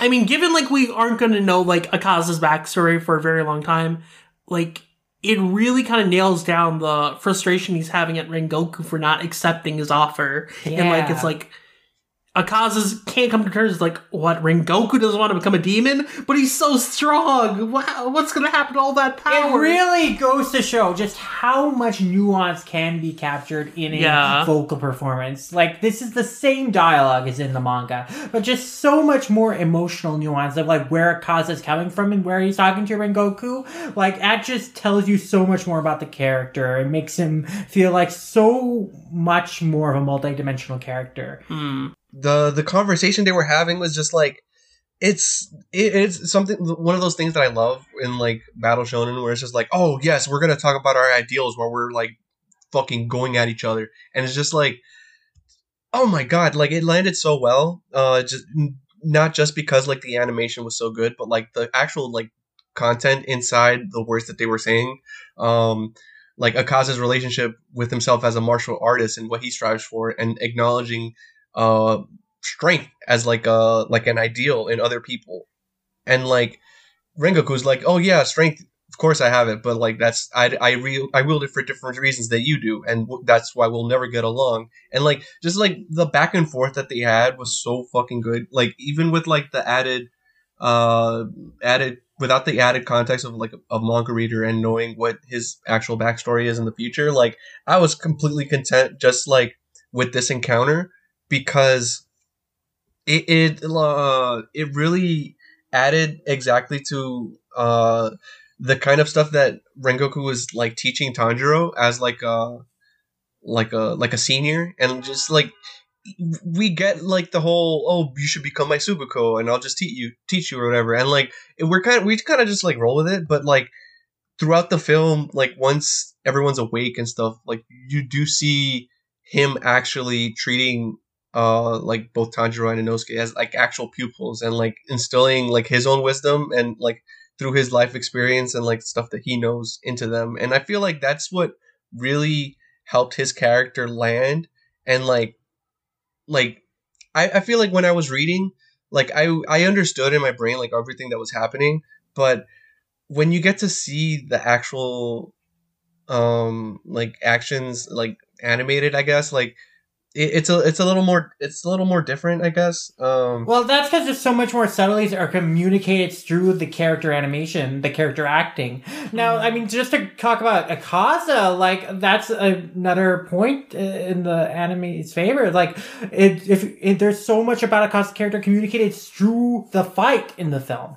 Like, you'll notice that in the fight, that Akaza, like, he does not care at all about the damage he's receiving at all. Like, he'll lose limbs, he'll have his fingers get cut off. Like, he that's he does not care about his own body. Like, because he's just so confident that he's going to regenerate. Like, he does not place any value in that. Meanwhile, Rengoku has to pay attention to protecting himself, but he still fights on and presses Akaza anyway.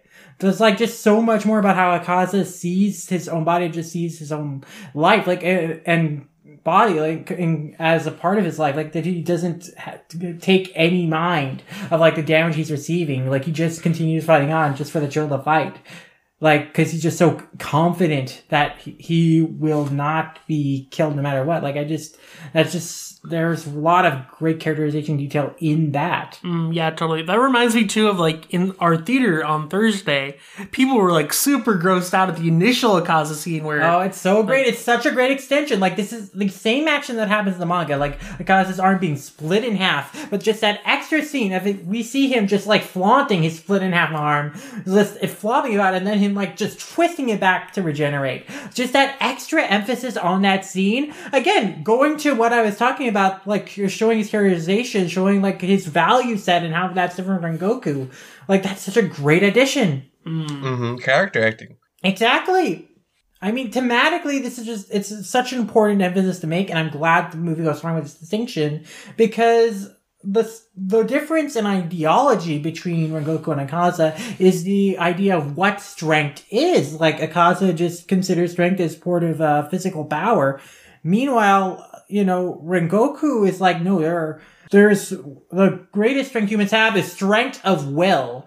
Like the strength to carry on, to move forward, even though humans die, even though humans suffer pain and they uh, suffer injuries they can't recover from. The fact that humans are strong enough to keep fighting anyway is what makes them strong. And that's why I just so love the moment Rengoku says, this boy, Tanjiro, is not weak. Do not insult him because he is seeing Tanjiro's strength firsthand. He knows that he has an inner strength, a strength that Akaza, someone who gave up on his humanity just for the pursuit of physical power, does not have. It's just such a great moment, and it was just beautifully executed in the anime. I feel like these thematic ideas, this thematic contrast, beautifully captured in the animation. I really, I really love on top of just that, like uh, how th- th- with that ideological battle, we get a, a really good sense of just like uh, because of like their because of like how we saw them fight, uh, how how their values like uh, informed the way that they fought, and how you know Akaza just like treats his body as a tool or whatever. As soon as the sun comes out and he runs away, his whole thing is that like no, I have to, I have to, I have to live or whatever. But then like it, when Tanjiro calls him a coward and says that like, oh, you're just running away because the sun is coming out. Uh, uh, Rengoku didn't actually lose because you're running away, and then it's just like that. Really, like the fact that Akaza reacts and he has that scene where it's just like, oh, his his like veins are bulging because he's pissed off because he knows that like he can't just like go back outside and just like shut the kid up because the sun is out. But like it Right. did like mess with him because he still has that martial artist mentality of like not backing down and facing things head on. Um, Yeah, but also like in his mindset, like he he does think he's won the fight because he's killed Rengoku, and that's all he cares about. Like, oh, I won because I killed this guy, but that's not at the core of what the fight was about. Rengoku is fighting to protect everyone, to protect the lives of Tanjiro and Nosuke and all the passengers, and he succeeded. He fended Akaza off. He and we see that it's from to. uh uh uh I forgot how to pronounce his name. Uh, Master of the Mansion. Ubuyashiki. No, Ubuyashiki is the yeah, that's what Ubuyashiki comments on. Like he did a amazing job. Not a single one of the passengers died, and in addition to I really, I really love that scene, especially because he's the one person who was just like, he he said he spouts like words of like positivity of like they accomplished their goal or whatever, and everyone else is kind of like mourning uh Rengoku, which is obvi- it it makes sense. Obviously, like you're gonna you're gonna be sad about it, but like uh Ubuyashiki is sad, but he's also like looking forward and like because of Rengoku's actions, like all the, these people managed to survive and like Yeah. Right, I and fucking love Ubuyashiki that. also knows, like, you know, my time is also almost I will be here, joining you soon. You know, I will, you know, yeah, I will meet with them in the world after. But yeah, like, the way Rengoku died is honorable in because he, you know, he protected the lives of others. Like, he lived up to the responsibilities entrusted upon him. He stood by his beliefs and his ideals. He protected the innocent. Like he lived just such an honorable life, and that's of course ultimately. You know, Ubuyashiki's message is, uh, Ubuyashiki's belief is also, you know, it does not matter like me, myself, my life. Cause what matters is what I leave behind, the people I leave behind, and they will live on past me. So I'm not afraid of my own debt, but I will see through like the people who have been entrusted to me, who I have been entrusted with protecting and guiding. I will be, I will do right by them. Mm, yeah, I think this is the part in the series where I really started to find Ubuyashiki fascinating just because of like his perspective on life. And it really goes back in this film's context goes back to the idea of kind of accepting reality, accepting fate. And Ubuyashiki's doing that just by like saying like, okay, yeah, I will be meeting Rengoku soon. I am also headed towards a similar direction. And I just love that the film has that bookend with those Ubuyashiki scenes. I love that scene they added. Yeah, I was about to say, I, I really, I really did like that. It the movie opened up with him. Like, I mean, it's it's. I don't know if it was mentioned in this arc specifically or before. It was probably before that he remembers the name of everybody. Like, Mm-hmm. and I Hmm. like that. I like that. That's just not an empty thing that he just kind of said. Yeah, yeah, I know everybody's name. Don't worry about it. yeah, it. and he, he says that he's saying all those names at the beginning of the film too. So, yeah, he's counting the names of all the fallen. That, yeah, that's Slayers. that's what I'm saying. Like he mentioned it like before, and now we're seeing it before. I mean, because anybody could just say, "Yeah, I kind of I know everybody's name," but I like that we see that. But I mean, not to go too far back, just before I forget this point. Um, we were talking about how um Aka like Akaza's the one who lost and everything like that, and we said, "Oh, I know." Lum mentioned that. Oh, he won in killing um uh and ridding and uh, killing Rengoku, but in a way, he even lost that because remember, his whole thing was like, I want to be a demon. Like, killing him was just like, okay, he's not going to join the team. And even up until the point where he, like, basically gave him a fatal blow. He uh, blow. He's like, still, guy, you're not dead yet. We can still do. We can still fix you. Come on, just say yes. Just- Akaza failed at what he set out to do. And yeah, I, again, I just love, again, the acting here that communicates Akaza's frustration that he really, really did want Rengoku to accept his offer and become a demon. He really was so frustrated that Rengoku refused and ultimately died. Rengoku, don't worry, buddy. We brought the super glue. We can save you. Stop you. it! Stop it! Duct tape. Lord, I think you forgot that flames can melt glue. Oh. We're never gonna get away from that Genya stuff, are we? We're just gonna gonna keep that up. but yeah, no, it's it's just really interesting to me. Like even in that aspect, like uh is just a complete loser. Like Yes. not in the sense Yeah. of like I mean, even the thing he set out to come and do, he didn't get to do that. He didn't kill he didn't kill anybody on the train. He didn't he didn't he, he killed Rengoku, but that's not what he wanted to do either. And he couldn't even go back and like, you know, whoop Tanjiro's ass for talking shit about him. So it's like he Uh, didn't get to do I guess we could just recall. We could rename the movie "Akaza's No Good, Very Bad Day." I mean, that's only a third of the movie, though. Like, what about the, the first two thirds? Okay, Enmu where he's sucked. not in it. Can I can I be outright like Enmu? Like seeing him in the movie, like re- made me realize, like, damn, his character is so flat. And like, I mean, I really? knew it. Now that's interesting because I liked him so much more in the film. I thought he was so much more fun and interesting. Yeah, I I, actually felt for him when he passed away because I think I he added not. so much to his characterization. No, I actually no, I understood though. I understood him. I think a little more because I he really was lamenting this frustration of like, man, the only people who survive this world are the chosen strong, like the upper rank demons. Like the upper rank demons, the ranks haven't changed for a hundred years. He desperately wanted to reach those ranks. He wanted to think of himself as one of the chosen. He thought he would be because he received so much of Muzan's blood. And I like that as setup for then seeing uh, Kaza show up, establishing the the level of strength difference between a lower rank and upper rank but also this idea of chosen ones, people who are chosen to be strong, chosen for destiny, that ties into the ideological conflict between Akaza and Goku, where Akaza is saying, Kyojuro, you are one of the chosen strong. Demons can are only the chosen. You have been chosen by me, you should become a demon. And Goku is thinking, no. He's thinking his flashback with his mother. His mother is saying, you have been chosen, Kyojuro, for your strength, but because of that responsibility, because of that strength, because you have this gift that is greater than others, you have the responsibility to use that to protect others, protect the weak, to preserve the world. Never for your own selfishness, for the sake and benefit of others. Mm.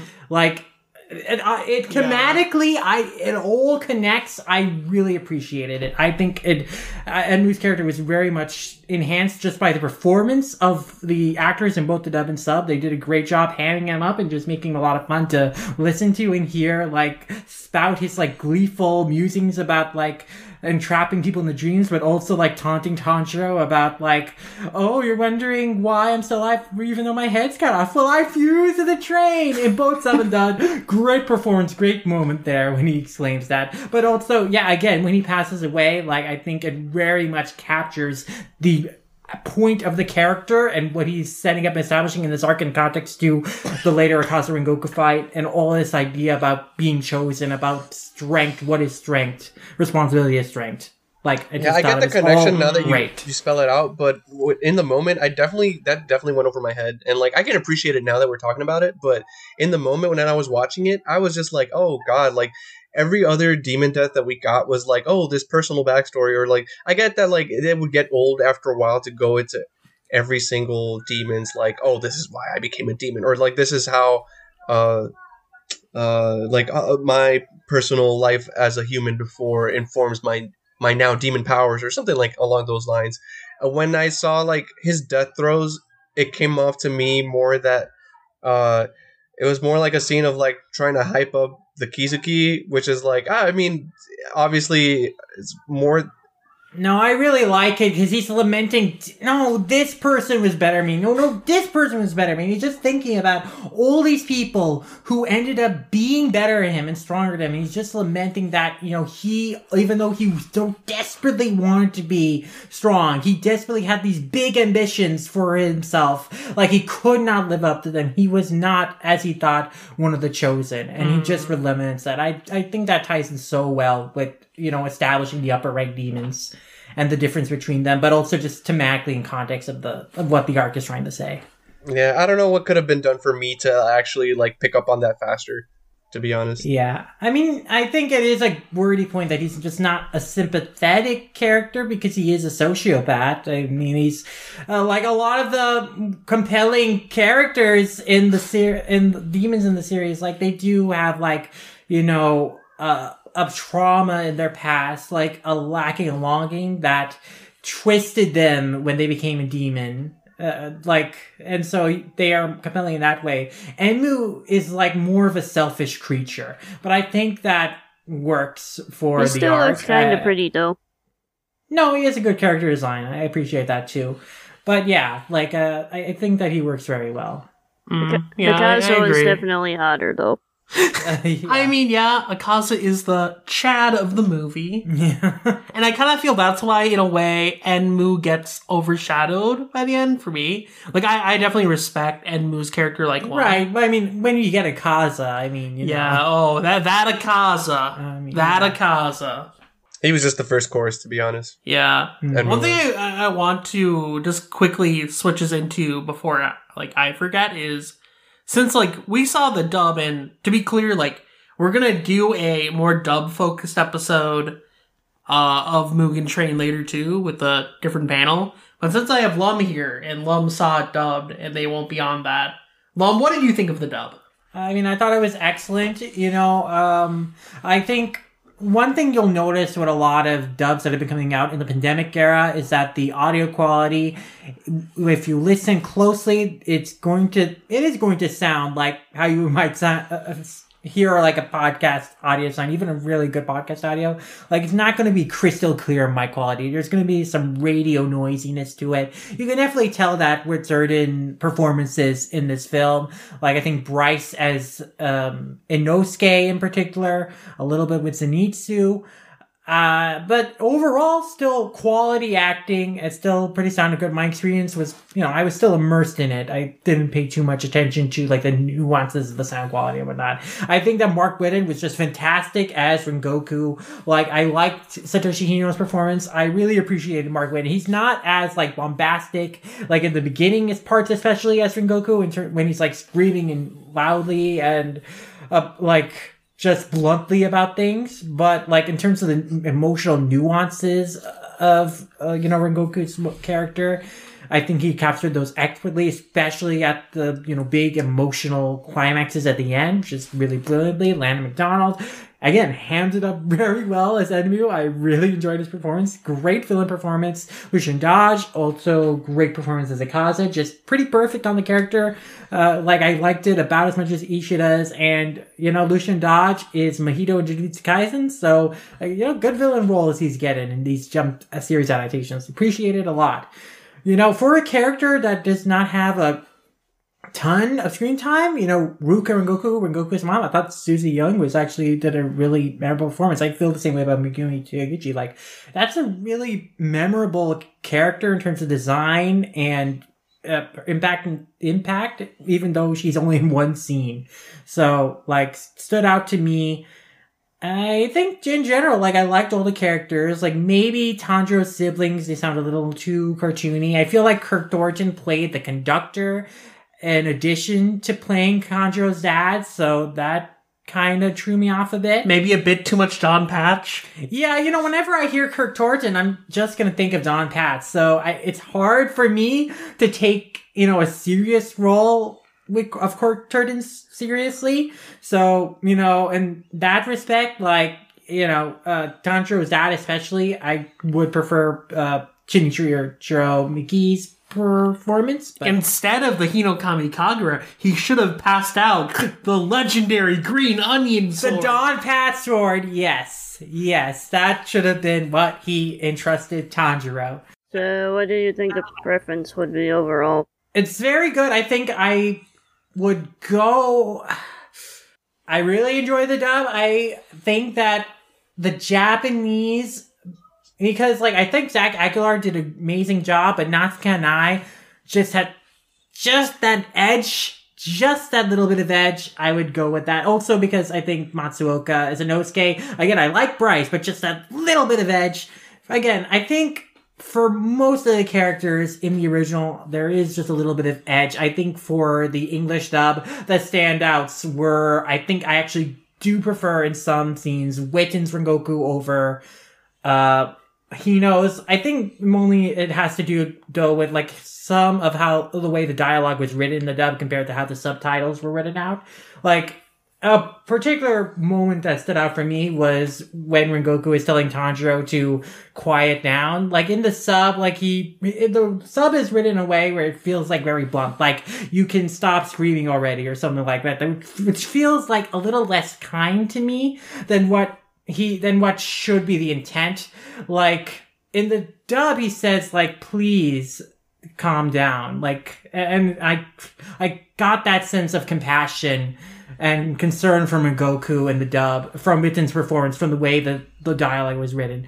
Just add more. So there are scenes like that where I prefer some of the dub performances of Goku, as well as Enmu, like that, some of the hamminess of Enmu in the dub I prefer.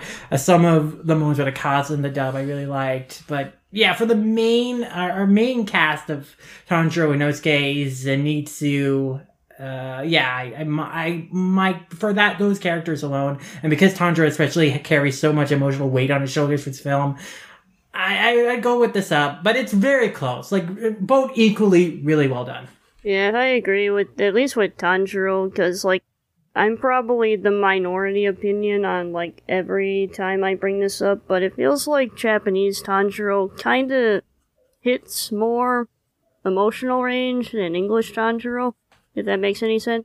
Like dub Tanjiro sounds alright, it just doesn't hit the same. It's a je ne sais qual- quality. I don't think that necessarily there's more range, but just the performance. There's just that much more nuance. There's just just more gra- gravity that carries across in the voice and just the emotions that are conveyed in the performance in Hanae's. Uh, like just that tiny bit more that makes a difference. It's again very close to me. I think Aguilar does a great job. It's just just It sounds little- great. It just doesn't like hit the same way, if that makes sense. yeah. Again, a je ne sais quoi. It, it can't quite pinpoint it, but there's just something to the original performance from Hanae that just puts it, it just gives it a little, that little bit of an edge.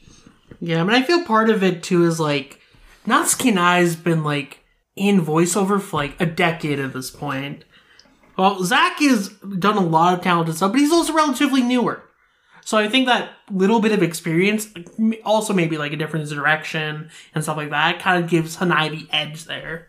You make a good point. It's just like really hard because like whenever I bring this up on Dumb Weebs and the dub part of Demon Slayer, it's like everybody disagrees. I mean, like, I, I don't personally completely disagree, but I also don't think, like, one is drastically better than the other. I mean, like it's like they don't really understand the. Uh, Well, they also Yeah. prefer dubs. I mean, it's just so hard. Like, there's some choices in the way the dub is written that makes, that, again, with that scene with Rengoku at the end, like, if I could pick and choose scenes where I liked in the original compared to dub, like, uh, and make a perfect version that way, that, I mean, I do that, but yeah, it's just, it's hard. There, there's some strengths of the original and there's some strengths of the dub. it's really weird. Like for me, the whole dub is like, it's really good. The dub's really good. It's just like Tanjiro doesn't like hit the emotional range as good. It's really weird to explain. I think I got. I, I kind of get it. What you're trying to say. Um, I, I guess in the end though, it's really up to. It's a very subjective thing, you know. Sometimes people uh, just register differently to other kind of voices. Um. Besides that, uh, is there anything else about the movie y'all want to talk about? Um, I wanted to bring up the fact that like, uh, sorry, I, sh- I should have said this before asking everyone else. Um, just before I forget, uh, I've I've read the manga a couple times now. Um, I think like the movie was really good at setting up pieces like within like the the story and like how events develop uh in a really like nice way because uh I remember er, very early on Tanjiro was like, "Oh, do you know anything about the Hinokami Kagura?" Uh, and Rengoku's Rengoku's like, "Nope, I don't. Uh, sorry." Uh, anyway, uh, and then later on we see like he he has his dream sequence, and then like uh, he has like this the experience with his father where um he remembers like his father gave up swordsmanship and everything and like that informs later on when he tells Tanjiro like oh uh there were there were these papers that the previous flame Hashira like had access to that I never read. Uh maybe that could help you out. And then like stuff like that is, is really cool. Just like it's like a throwback to like oh an hour and a half ago but like hey this is pretty useful uh for like later plot purposes and also even like not not just like stuff that pays off in, like within the same movie like uh was it uh i think there was an offhand comment uh or when uh rengoku's talking to senjuro his little brother who's voiced by nasa and yes, Yuji I Yeah. just saw that. I just saw that just now. I mean, when I was watching the movie, I was like, "Why does he sound so familiar to me?" and that, it's that the Chad yeah, I just read Julius. it. Like, he's gonna grow up into Yeah. God. He's the wrong brother in this one, though, because wouldn't Right. Rengoku be Julius? And God, You're so right. They they both die too. so uh, one day, Marion and I are just gonna start Spiderweb uh, podcast. You know, just hanging. For that. I got my hat. I'm ready to go. But uh, no, yeah, I, I really love the the fact that he he tells uh, his little brother like, oh, you you probably don't have memories of the time when mother was still alive, but you know she blah blah blah, like all these things. And then like back during the mother flashback, we see like that big pivotal moment where like she's like instilling her values in him and like gives him a hug and everything. And Senjuro's in the scene, but he's asleep. And I'm just like, oh, that's a nice touch. Like, oh, he was around. Obviously, of course, he's not gonna remember he was asleep. Yeah, he's asleep. I don't know. It's just it, it's really nice the the uh, set, setups and payoffs that were established. Yeah. I mean, I think one thing we didn't touch on, just that we should probably touch on really soon because we're running a little long, is a question that we had on the. Well, first of all, we had two questions, but I feel like we answered them more or less. But just to highlight that, uh, just to highlight that. But no, no. Before we do that, before we do that, we did have one thing that we want to talk about. Where what do we think about this movie in regard to people who have not seen any Demon Slayer? I don't think it's a very accessible film. So I've checked out reactions, reviews from people who, you know, w- just went in to review the film, like critically, like not really knowing any of Demon Slayer. And they were pretty lost and not necessarily impressed with what they saw. Like they couldn't follow along, so they couldn't connect with it emotionally. Uh, like they may have found the animation impressive. They may have liked uh, the some characters, like, but overall they didn't really like get invested. Like I think a fair review was the IndieWire review because the author does basically say, you know, trying to review this film is like trying to review Avengers Endgame without seeing the rest of the MCU and wondering why a bunch of costume people are trying to kill a potato farmer in space in the first. That's pretty minutes. funny. so I would legit yeah. watch that without watching previous context. Just Oh, for that. Uh, the- the, thing is, I do feel like there is a little bit there that would make it accessible just with the flashbacks and everything.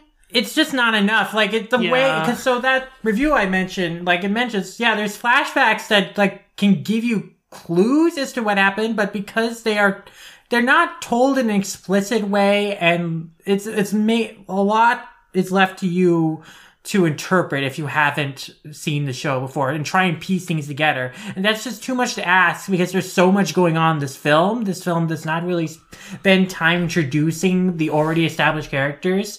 So like at best, you'll get a sense of Rengoku and Enmu and their stories very well, but like not really our main characters. And that's going to be a problem because you are expected to know Tanjiro's character arc, what he's been through, and why like his dream sequence is so meaningful, why the story, uh, the events of the story are so meaningful and impactful, and why they matter. Like if and if you don't have that context, if you don't have that investment, you're not going to really come away from this film like super impressed in the in it or in the series. Like I also watched uh Brad Jones's review and like that's also his takeaway. Was- Why did Brad go and see Mugen Train? because see, they see like uh, they see like anything that releases in theaters basically. But I watched it just because I was because I I figured that that guy would see it and he's a good representative of like these kind of like movie critics. I mean, like Yeah, his takeaway was. Yeah, no, that guy. I like. I don't support his content anymore after the change channel thing. Yeah, I that guy is kind of a jerk. yeah, but I just to see like what a guy like that's takeaway would be, like someone who doesn't watch anime and doesn't, and but like is a movie goer, like sees pretty much every movie. Like their his impressions were like, well, I I I, I was never bored. But I, I didn't, I, but uh, nothing in it really made me want to go seek out the show. But ultimately, like, you know, But part of me does wonder, like, would he have seeked out the show anyways? And I feel like a type person like him, Right, but I mean, the thing is, there's a lot of people like that. I would say that would be like the majority of people who aren't anime fans. Okay, this yeah, is that's not, true. and that's which is a majority of people.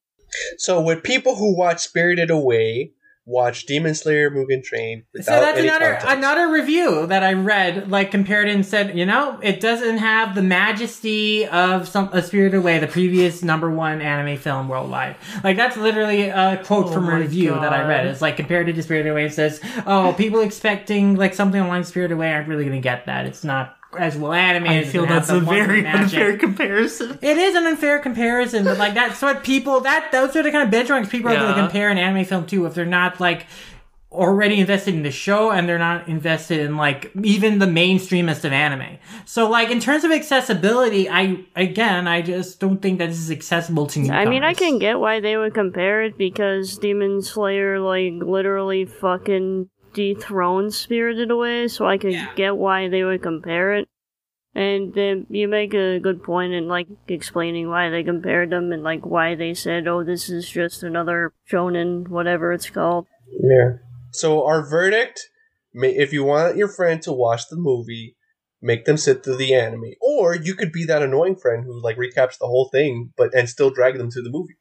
I yeah, I don't think they'll Yeah. I, I don't think they'll enjoy it. We don't recommend it, That- but that I mean, yeah, there's those. There's literally those three compilation films now. If you really want the speed run version, Yeah, that's that's a decent speed run version uh, at the very least. I think the um, preferable thing would be to just watch the entire show because even with that, like you're gonna miss like Zenos, Zenitsu and Inosuke's introductions if you only watch these So, how compilation much Demon. Slayer would they have to watch anyway to get the whole deal on this whole thing? You'd have to watch the whole season. You'd have to, yeah. You, there's only the TV series in this, so really you'd have to watch all of it. Why just meant like if there's like a clip show version, like to get like a good idea on like there's a clip show on Funimation that's like that's like three episodes long episodes, but No, you know, there's three compilation films. Like the Funimation lists them in episodes. That's because how they list things. Like if you go and see Dragon Ball Z movies on there, they're gonna be listed like episodes to new movies. yeah, I was doing air quotes. like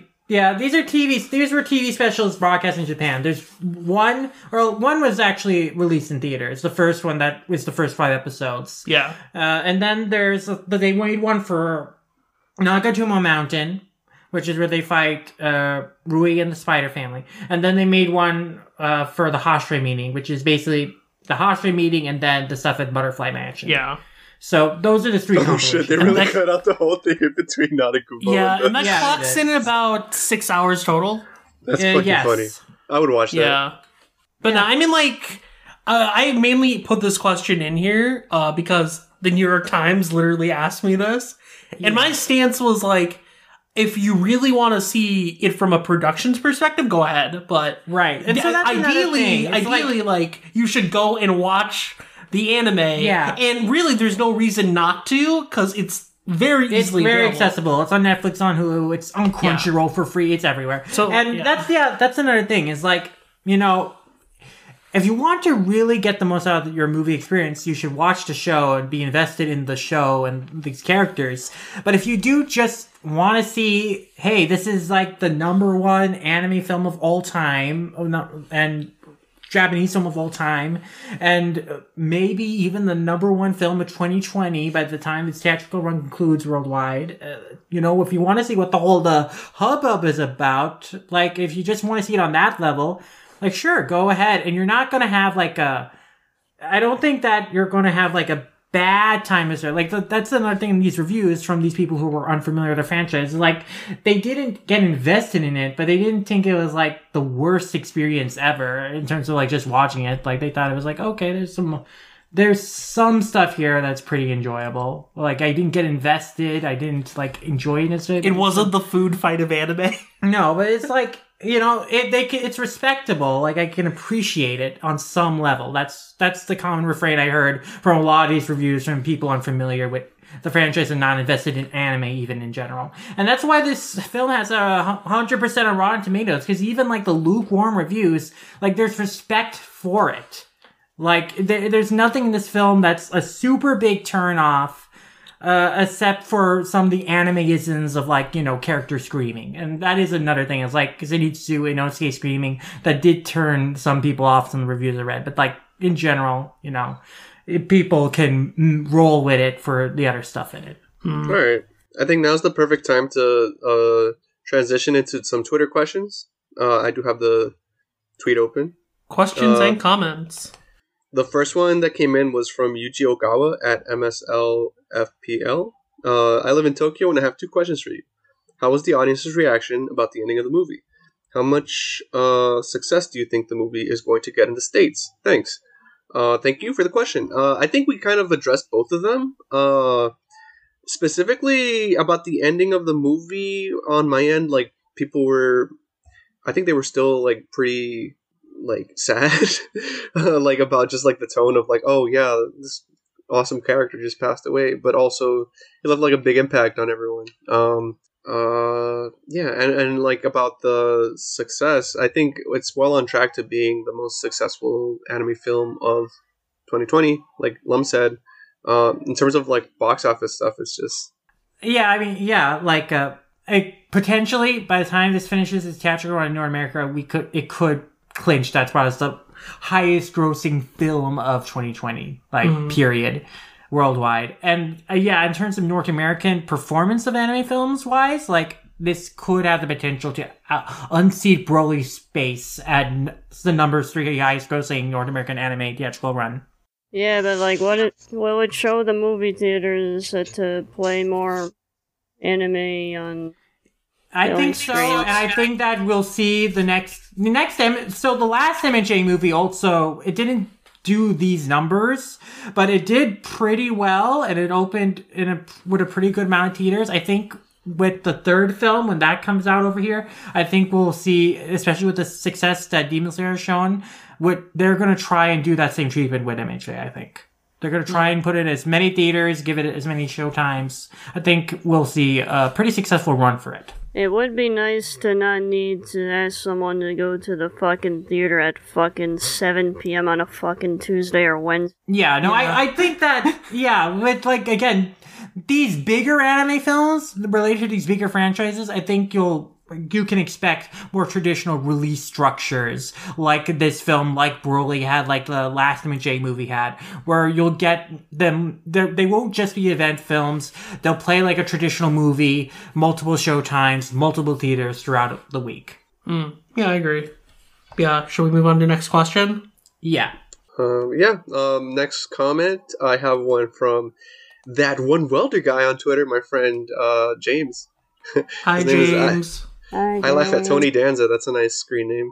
Uh, Oh, that's James. Oh, yeah, from, um, host of the Kicking Stones podcast. Shout outs. And the Uh, I Show 21 podcast now. Yeah, Yes. go listen to uh, Deal with the Devils. It's an excellent podcast. Control I Show 21. I'm going to try and read through the series to keep up with it. Like, Yeah. I'm really enjoying their show so far. Yeah, James does really cool stuff. Mm-hmm. Go, go, give them some love. He had to say, uh, I watched the dub version. The voice acting was great. Uh, the animation was really good too. And I'm gonna need that OST soon. also, uh, I went and ate crab afterwards, which probably wasn't an important detail, but I feel it belongs in this review of mine. On a serious Yes, note, it did. I think it was a pretty good adaptation of that arc, and it fit pretty well in a movie format. Ten out of ten would would and probably will watch again. Okay, final note: Nezuko cute. Good Agreed. Yeah, comment. thank you for the I. I like I like that comment. It, it took me on a very very wild ride. I I liked I liked uh, your review. Thank you. Uh, Mm. hope I also agree that good. uh, I can agree, and I think Allison can agree also that we're gonna both we're gonna all three need that OST soon. Like I, I need to oh, yeah. I need all those tracks on a, on a couple CDs. I, I searched out uh, the Akaza team, and people are Mikasa. fast. They made there have been a many covers made. I did find like excerpts of the original, but yeah, I want the full OST track. Mm. Me too. I need it in my ear hole. yeah, and as a, as far as like an adaptation of the arc, I think movie was like perfect way to go, uh, and I think most people can agree as well. Just because like we all had nothing, not, not that much like most of our criticisms uh, are like not even that bad uh, for the most part. Like everyone really enjoyed it. Everyone had like wonderful things to say, and as a as a distillation of that arc in like movie format, I think it was perfect. Uh, Yeah, I mean, did- it did nothing its job. was cut. Like as we said, like they just they were able to add things. Like the fact that it's it's only a thirteen chapter long arc, like barely a volume over a volume. So it's like it was the perfect length for a film. And uh, next comment, I have one from our very own Meowth nine hundred. Uh, cried like four times, I think. Probably cried more because I read the arc in the manga. Fuck Akaza, man. you're tr- you're so right. Fuck Oh, Akaza. I mean, yes, fuck Akaza in both ways. Yes, Oh. I was waiting for that. Thank you. you're welcome. um. Yeah. Uh, next Stupid, comment. sexy Akaza. Yeah. oh is. my god, is he Flanders now? Oh no. He is stupid and His sexy. uh, big uh, butt showing through his tights? Or... Oh no. Oh yeah, through his MC Hammer pants. Next question. Feeling question we're is- nothing at all. From our very own AG, your anime guy on Twitter. Considering the movie's pa- massive popularity, uh, do you think they would make a second one after season two? Also, V Lord not hosting? I can't believe it. Naruto voice, you better believe it. I can't believe it's not V Lord. Can you believe it? You can't believe it. Naruto! Naruto! Believe Naruto. it! Believe He's very cool. it! Sakura, the beautiful. Beautiful. Go Yeah. out, da, do, do, Naruto. Naruto. But to actually answer the question, yeah, I think they'll. I think they'll make a second movie after season two.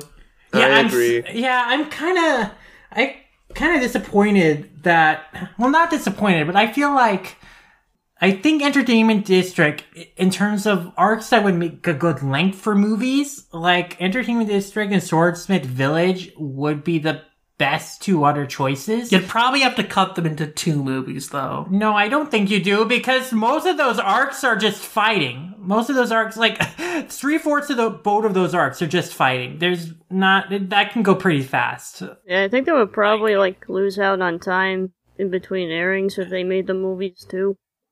And, and, like, and also those arcs don't really work to split in two. Like again, most of those arcs are just like one long fight. Like, it just, Yeah, it- where do you split it? It- I'm guessing they could put out the content faster if they made it a TV show compared to a movie, and more people would be able to see it compared to a movie. I don't think like Well- speed's an issue for them at this. Well, I think that's just they they decided on making a second season while the film was still in production Yeah. and by the time it released. So like, you know, that was already the plan and they moved forward with it. Like we know that there have been talks between Toho and Annie Aniplex and all- Shueisha, everyone about like what how to handle the future of this anime franchise. Oh, yo, I did And- notice actually, like when the movie started, the credits for Shueisha as like uh at the very Yeah. start, and Yeah. uh, uh, was it uh, is it Toho, the film distributor?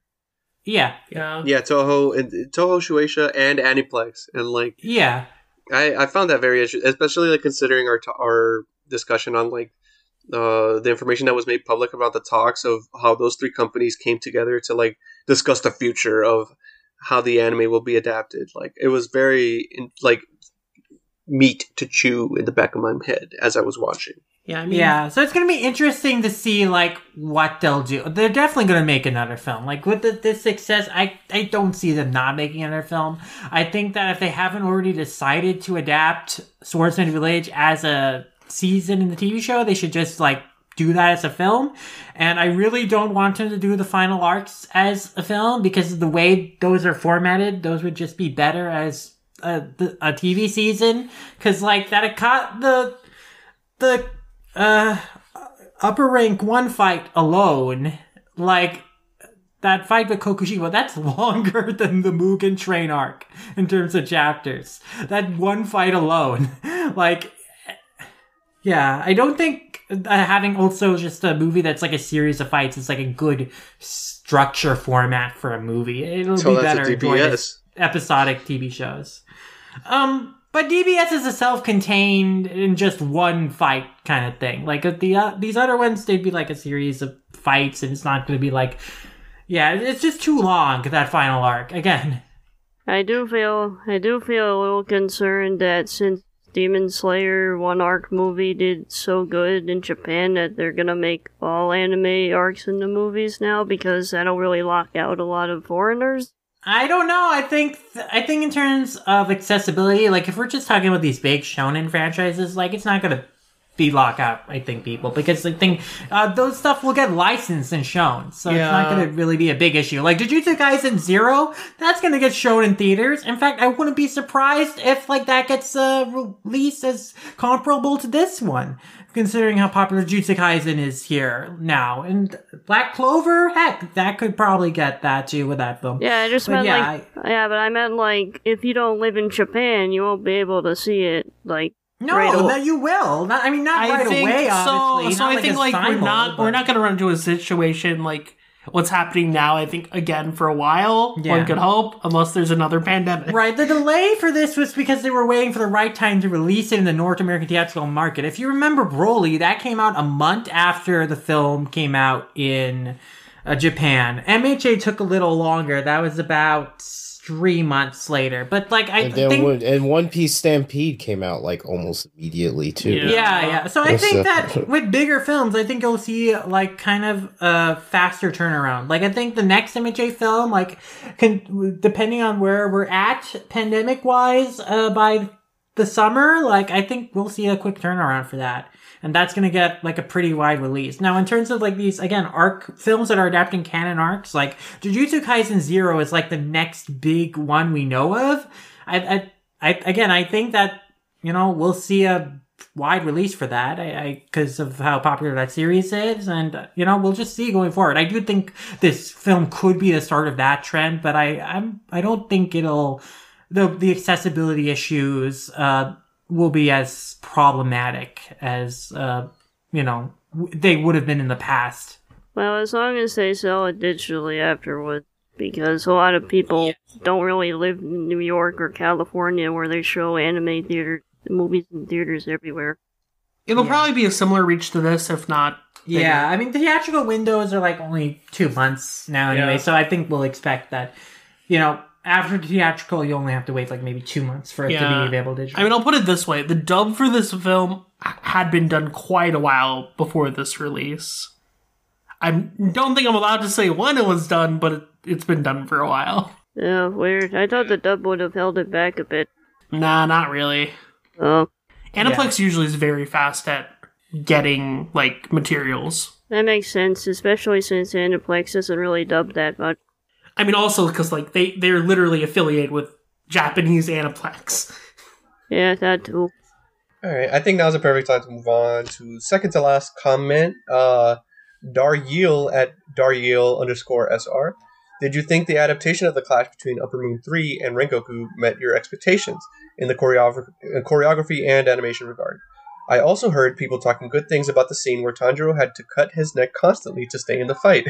Did you think it was well done? And if it was an improvement over the manga? Um, we did kind of touch on those. Uh, My answer is yes to all three. yeah, Yes. yeah basically the the scenes where Tanjiro had to cut his neck constantly did contribute to the the, the age rating uh, in North America. Uh, so yeah, they, they kept it. It was cool. I, I I think um the best part though like was the build up as like it was happening constantly, and then at some point Inosuke had to come up and like he was like Tanjiro, you're in the real world. Don't actually kill yourselves. oh my god, that, I love was crazy Inosuke so much. the music really added to that scene too because the build up was just like constant. It was very gradual. It was really good. Shout out to the Inosuke abs. They are very good. Indeed. also, God, this last question made me laugh. and, uh, from Bhavya Shukla at Bhavya S five eight five two nine two nine zero. Uh, did Tanjiro lose his sword again? Laugh and cry emoji. Imagine Hotaru's face, and you see. Uh, I think Ha- Haganezuka is just like yeah, Yeah, Haganezuka. great gif of him poking Tanjiro. he But did lose yeah, it. He you, yeeted you're the shit not out of going to it have into to the imagine forest. it. You're not going to have to imagine it. Just wait and see. In the next season of Demon Slayer, you'll see Haganezuka's reaction. Oh no. I'm ready. oh no. I really, I really did love the scene where Tanjiro yeeted the fuck out of his sword. yeah. Oh yes. That Oh my god! so and him good. infusing with the Hinokami Kagura. You know, again, just great moment. Yeah, indeed. Oh wait, can I, as I forgot. Like we were talking about the choreo, but then like, oh the the, the scene where um Rengoku does like his final is Ogi, the Oh my esoteric art, god. and the, the technique Yeah. named after himself. Like Bruh. that shit was crazy. The fact Oh he did God. like three slashes, uh, and it like camera cut every time that like he changed the direction of his slash. And, like. That was so fucking epic. I think that was the that was the one scene where I was literally like pogging in my fucking seat. I was making the pog face, and I was just like, Yeah, no, again, I'm talking about embellishing the action. Like, seeing inside that vortex of flame, Rengoku slashing up Akaza, and him, like, and Akaza actually reacting in pain to the way his body is being cut up. And, like, we're just seeing, like, you know, just every agonizing move they're making, and before, like, it just flashes away in the explosion. And then, of course, we cut out to see, like, the end result. Like, beautifully, beautifully done. Just Yeah. such an intense moment. I love that. Hey, man, it was just so good.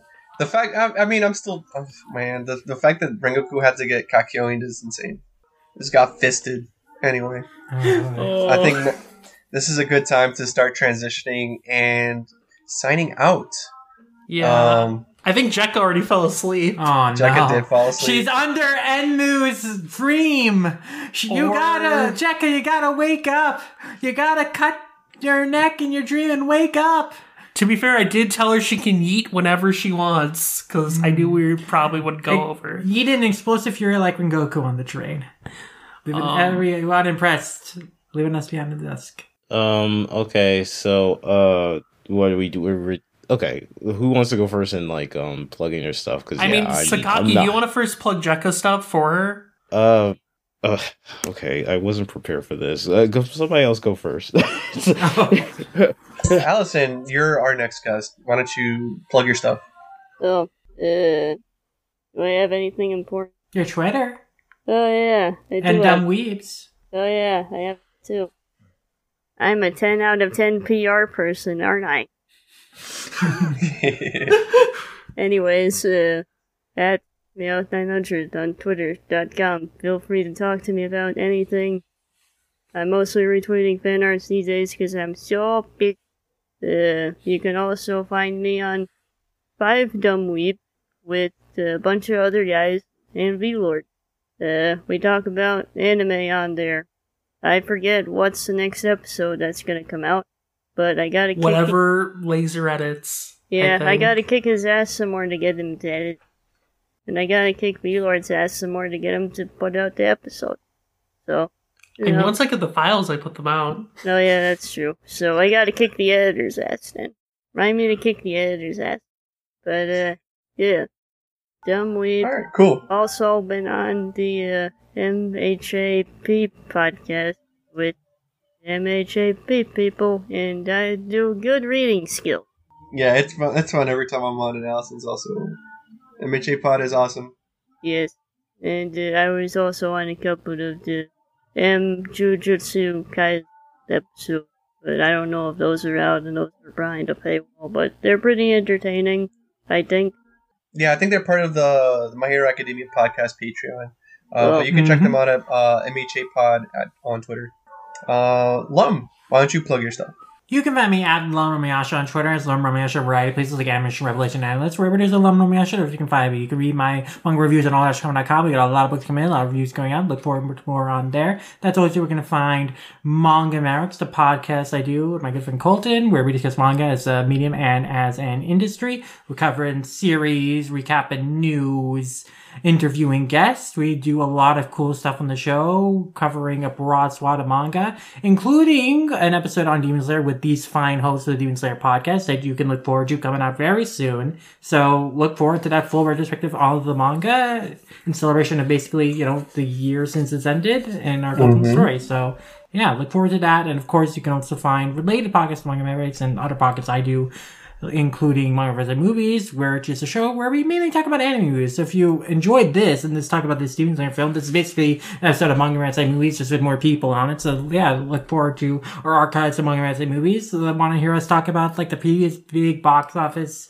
anime hit in North America, Dragon Ball Super Broly. We have episodes on that. You can look, listen to that.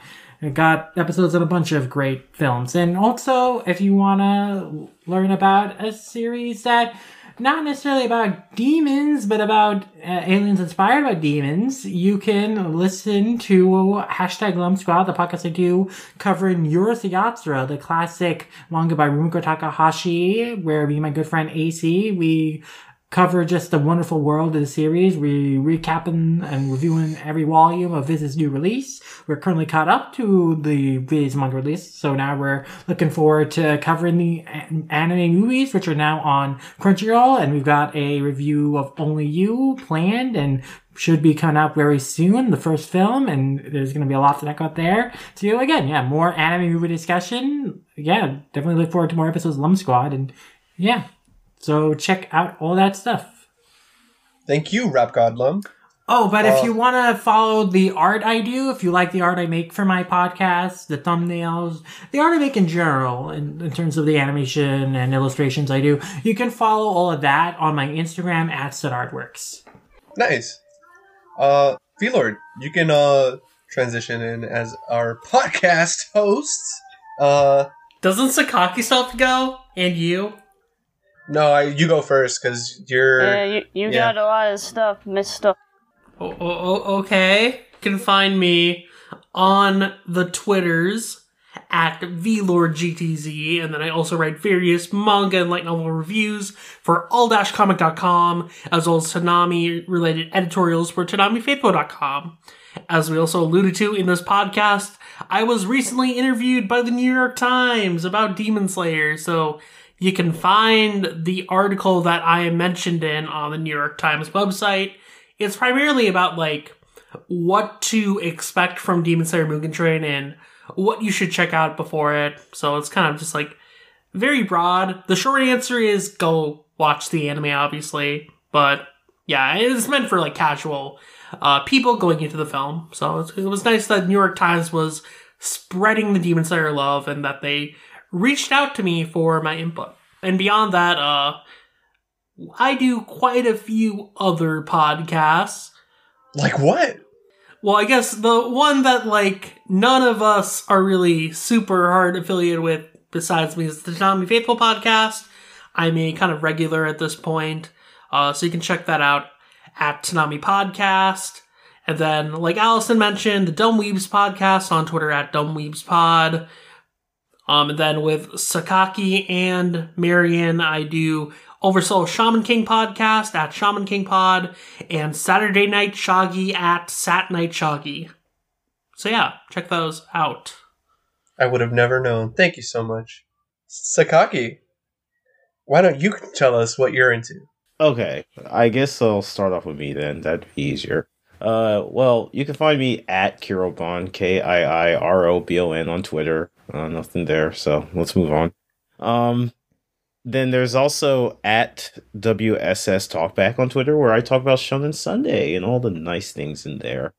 That uh, basically we try our best to uh, describe the magazine to people who only see it for whatever Miko Takahashi's doing or Conan. That uh, there are other things in that magazine. Um, There do be we also have the- we also have WSSTalkback.blogspot.com where we where there are translations of interviews, uh, reviews by Marion and Jecka, and it has been updated in a while, and that's really bad, but we'll get to it. And of course, uh, as I always pitch, if anybody wants to write about Shogakukan or Shonen Sunday series, we are always looking for uh, extra hands.